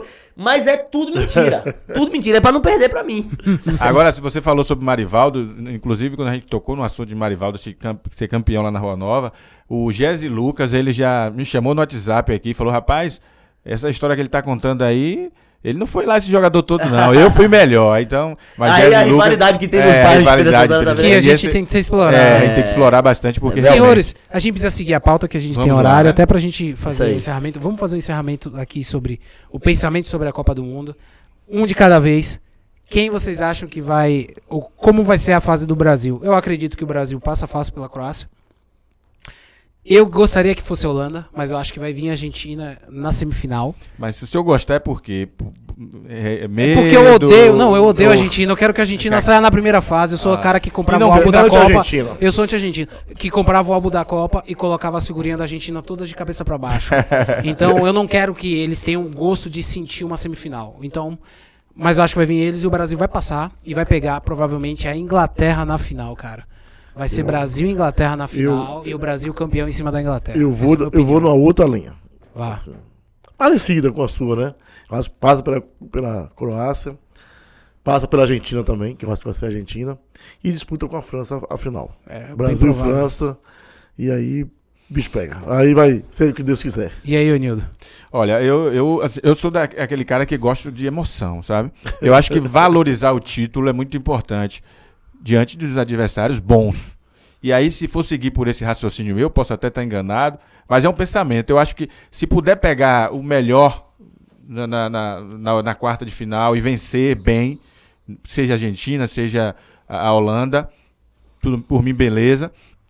Mais emblemático seria a questão da Argentina, por rivalizar né, com a gente Sim, aqui há muito ganhar tempo. Então, ganhar da Argentina na semifinal, pegar uma França na final E descontar. e aí descontar, né? Como a gente falou aqui 98, sobre 98. 2000, entendeu? 96, não, não, 98, E 86 2006. e 2006. Então, assim, tem três, três derrotas que o Brasil está engasgado aí, né? Com a França. Então, seria muito interessante. Imagine só. Mas também se, seria se, extrava- se o Marrocos chegasse na final, eu ia ficar feliz também. Brasil e É. Marrocos ia ser campeão Ia de ser Marrocos. Mas a vibração Eu é melhor. Eu, sinceramente. Eu não gosto de passar essas emoções, Eu, não. eu- fala, aí voltando, esperando. voltando para o meu clubismo, né? Falando de Bahia, é muito mais emocionante vencer o Vitória na final do que vencer o, Atlético de Alagoinhas, com todo respeito a, a essas equipes. Vencer o Atlético de Alagoinhas, vencer o Fluminense de Feira ou o Bahia de Feira. É muito mais emocionante dessa forma. Eu sou, acho que é, é algo peculiar do torcedor do Bahia. viu? E aí eu quero levar para a seleção brasileira. E aí, Paulo? Eu não quero sofrimento. Eu gosto de emoção. Eu quero é Marrocos na final. É. Eu não quero Argentina, sabe por quê? Porque esses caras vêm mamparrando, vêm tropeçando, aí quando chega Se o uma Brasil, resolve jogar. se uma resolve bater, benzida. Pega Neymar. Olha, veja só, Neymar tá com o tornozelo baleado. A primeira coisa que vai acontecer, eu, tô- eu digo aqui, não é Rodízio. evidente não. Não, rodízio não. Na primeira o Depou dá uma nele e tira ele do jogo. E depois toma um cartãozinho amarelo e fica lá de boa dando risadinha. Então eu não quero a Argentina de jeito nenhum. Eu quero que a Holanda passe, eu quero que a França perca. Brasil e Marrocos na final e vamos pro Hexa. Sem emoção. Sem emoção. Não, com emoção, porque o Marrocos também vai ter emoção, mas não quero negócio de Argentina, esse negócio de não. Aí fica Galvão Moinho naquele desespero. "Ah, ganhar de não sei o que é bom, mas ganhar da Argentina é melhor. Não, João Neto, me desculpe aí, mas eu não quero nem saber. Eu quero Brasil e Marrocos na final. O melhor, mais fácil que tiver, pra mim tá ótimo. Eu quero é ser campeão. Pronto. Então é. Senhores, antes da gente encerrar, tem uma novidade. A gente vai contar. Eu vou levantar essa bola pra vocês matarem e a gente encerrar o programa, porque já, já deu horário. Programa Foco no Esporte vai sair, não vai ficar só no rádio. Foco no Esporte, fechada parceria com a com o Ferapod, assim como acontece com o Velame. A gente fechou uma parceria com os caras. A gente vai dar toda a visibilidade que o esporte feirense merece. E aí a gente fechou uma parceria em janeiro. Em que dia, Nildo? Fala pra gente aí, Jefferson Dia Matos. que esse é 12 de nosso- janeiro. o 12 nosso- de janeiro. Ele é, é nosso produtor, é nosso é, é mentor, é tudo. 12 de janeiro. programa Foco no Esporte. Todas as quinta-feiras, Todas né? as quintas-feiras. Quintas- claro. Ao vivo Ao no vivo, YouTube. com muita novidade, muito esporte, né? Muitos comentários. Como Vamos sempre, fazer né? matérias também externas Estrutura trazer. diferente, uma estrutura. é, vai ser o quadrão, o padrão Ferapod de qualidade. Vai ser um programa de streaming agora. O, O foco no primeiro de Feira de Santana. Primeiro programa esportivo de Feira de Santana, o foco no esporte. E a expectativa da gente tá alta, viu, cara? Amanhã a gente tem uma apresentação de um pitch e depois, meu irmão, ele vai cair pra dentro porque o programa vai ter que sair. É isso aí. porque A galera que acompanha o Feira Pod aí já pode. Começar a se Busca- inscrever, é, se inscrever, no busca o nosso canal, canal porque aí, já existe, Foco vai ser no o mesmo Esporte, canal, vai ser o isso. mesmo Isso. A gente só vai fazer tem- uma repaginada. Claro. E claro, tudo pensando em trazer algo melhor pra pra quem nos acompanha lá. No, no Foco no Esporte, e claro, você que acompanha o Feira Pod aqui já pode ir correndo aí. Porque você né? gosta do esporte. Curtir, é. E, você Esporte- vai, e vai ser legal que o Foco no Esporte, além de falar sobre mundialmente, vai dar atenção ao, Ao Esporte Feira de Santana. ao regional. É. aquele, aquele campeonato que acontece do lado do campo do lado da sua casa. É isso aí. Os caras do Foco no Esporte vão estar comentando sobre isso. É, e você que é praticante de esporte aqui em Feira de Santana também, pode ter certeza que vai ser um canal onde vocês vão poder falar. Até se tiver torneio, como a gente já fez com o pessoal do futebol, com o pessoal do jiu-jitsu e tudo mais. Então, nos procurem. Tem lá no nosso Instagram, arroba programa Foco no Esporte. Né? A gente bota matérias lá, bota stories, reels. Tudo que a gente vai fazendo, a gente vai colocando lá. E aí, a partir de janeiro, todas as quintas-feiras, a gente vai estar aqui, debaixo do guarda-chuva do Feira Pod, para fazer um programa bem embaladinho.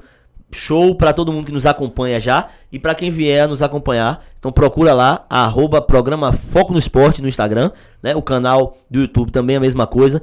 Então a gente vai trazer muito conteúdo daqui. A gente, como falou, tem outro companheiro que faz o programa com a Amaral gente, Filho. Amaral Filho, direto de Minas Gerais.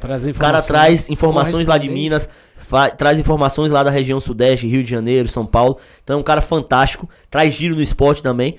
Então a gente vai fazer um programa sensacional junto com a galera do Feira Pod aqui. A partir de 12 de janeiro, toda quinta-feira, programa Foco no Esporte aqui, junto com a galera do Feira Pod. E Vocês já podem estar, em- é, estar entrando, entrando em contato, né? Sim. Com a gente. Pra, de repente, agendar, né? Você que pratica esporte Feira de Santana, eu, não tô merecendo evidência. Trocar uma ideia com os caras. Com certeza, a gente, galera do tá ciclismo, a galera das corridas de rua em Feira de. Santana, que são enormes, os Tem clubes de. Fisiculturismo. Tem muito esporte pra ser mostrado. Tem, aqui. sim. E aproveitar e agradecer vocês, da- Rodrigo da- e Alan, e, to- e todos do Feira Pod, né, por a oportunidade. É. né? Dessa É, parceria, né?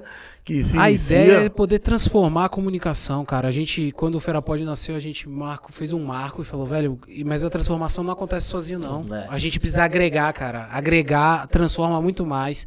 Então, quando a gente teve aquelas primeiras conversas, vamos avançar. Foi algo- Vamos fazer algo muito louco, sensacional e vai ser bacana, cara. Eu, eu tô bem empolgado. Eu porque tenho certeza De disso. vez em quando eu vou falar com vocês, cara. Eu quero sentar nessa mesa aí pra Não. falar de esporte. Será bem-vindo demais. Pra gente falar Venha contar suas frustrações sobre o É, São Paulo. eu quero falar um- É, rapaz, São Paulo 2023 vem aí. Só tem sofredor nessa mesa, É, né? não rapaz? tem- É, pior não é nada, Ainda bem que é Diego assim não tá com aqui. a equipe do programa da gente. Ah, Aí mas- vai chegar mais É, um. Não, mas tem. Diego que, mas tem Diego que é Dodói, flamenguista É, Dodói. ah, é. Aí ele tá, tá, tá numa soberba. É. Falo, a, Vamos aproveita ver, que vamos acaba. ver o 2023 dele, como é que vai ser, Acaba, né? acaba essa soberba.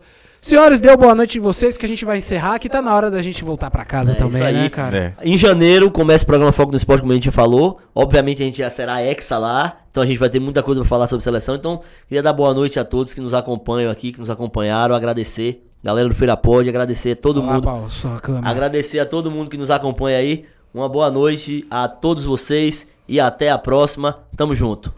Você também, Jefferson? Queria agradecer mais uma vez a Deus, né?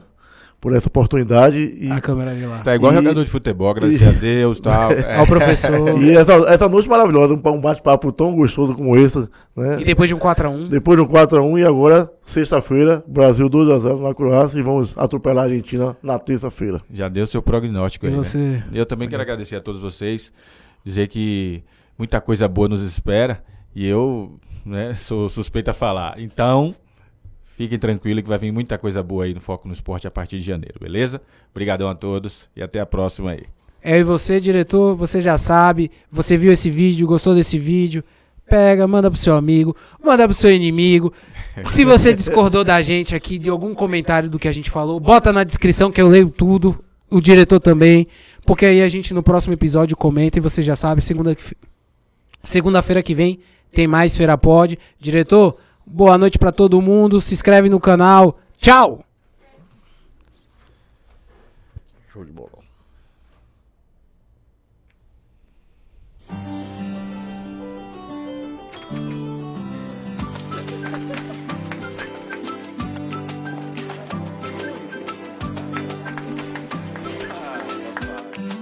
Empresa parada não vai pra frente. É por isso que o Sebrae está ao lado dos pequenos negócios em todos os momentos, para melhorar as vendas, gerar empregos e movimentar a economia. Movimenta Bahia. Você vende, a economia cresce, todo mundo ganha. Com iniciativa Sebrae e parceiros. Na Câmara de Feira, os interesses do povo são levados a sério. Foram 239 projetos de lei apresentados e 526 requerimentos. É por você que o trabalho da Câmara não para. Seguimos trabalhando para atuar com eficiência e representar a voz da população feirense, com projetos e ações que atendam às demandas da nossa cidade. Participe e opine. Acompanhe as sessões. Câmara de Vereadores, Casa da Cidadania.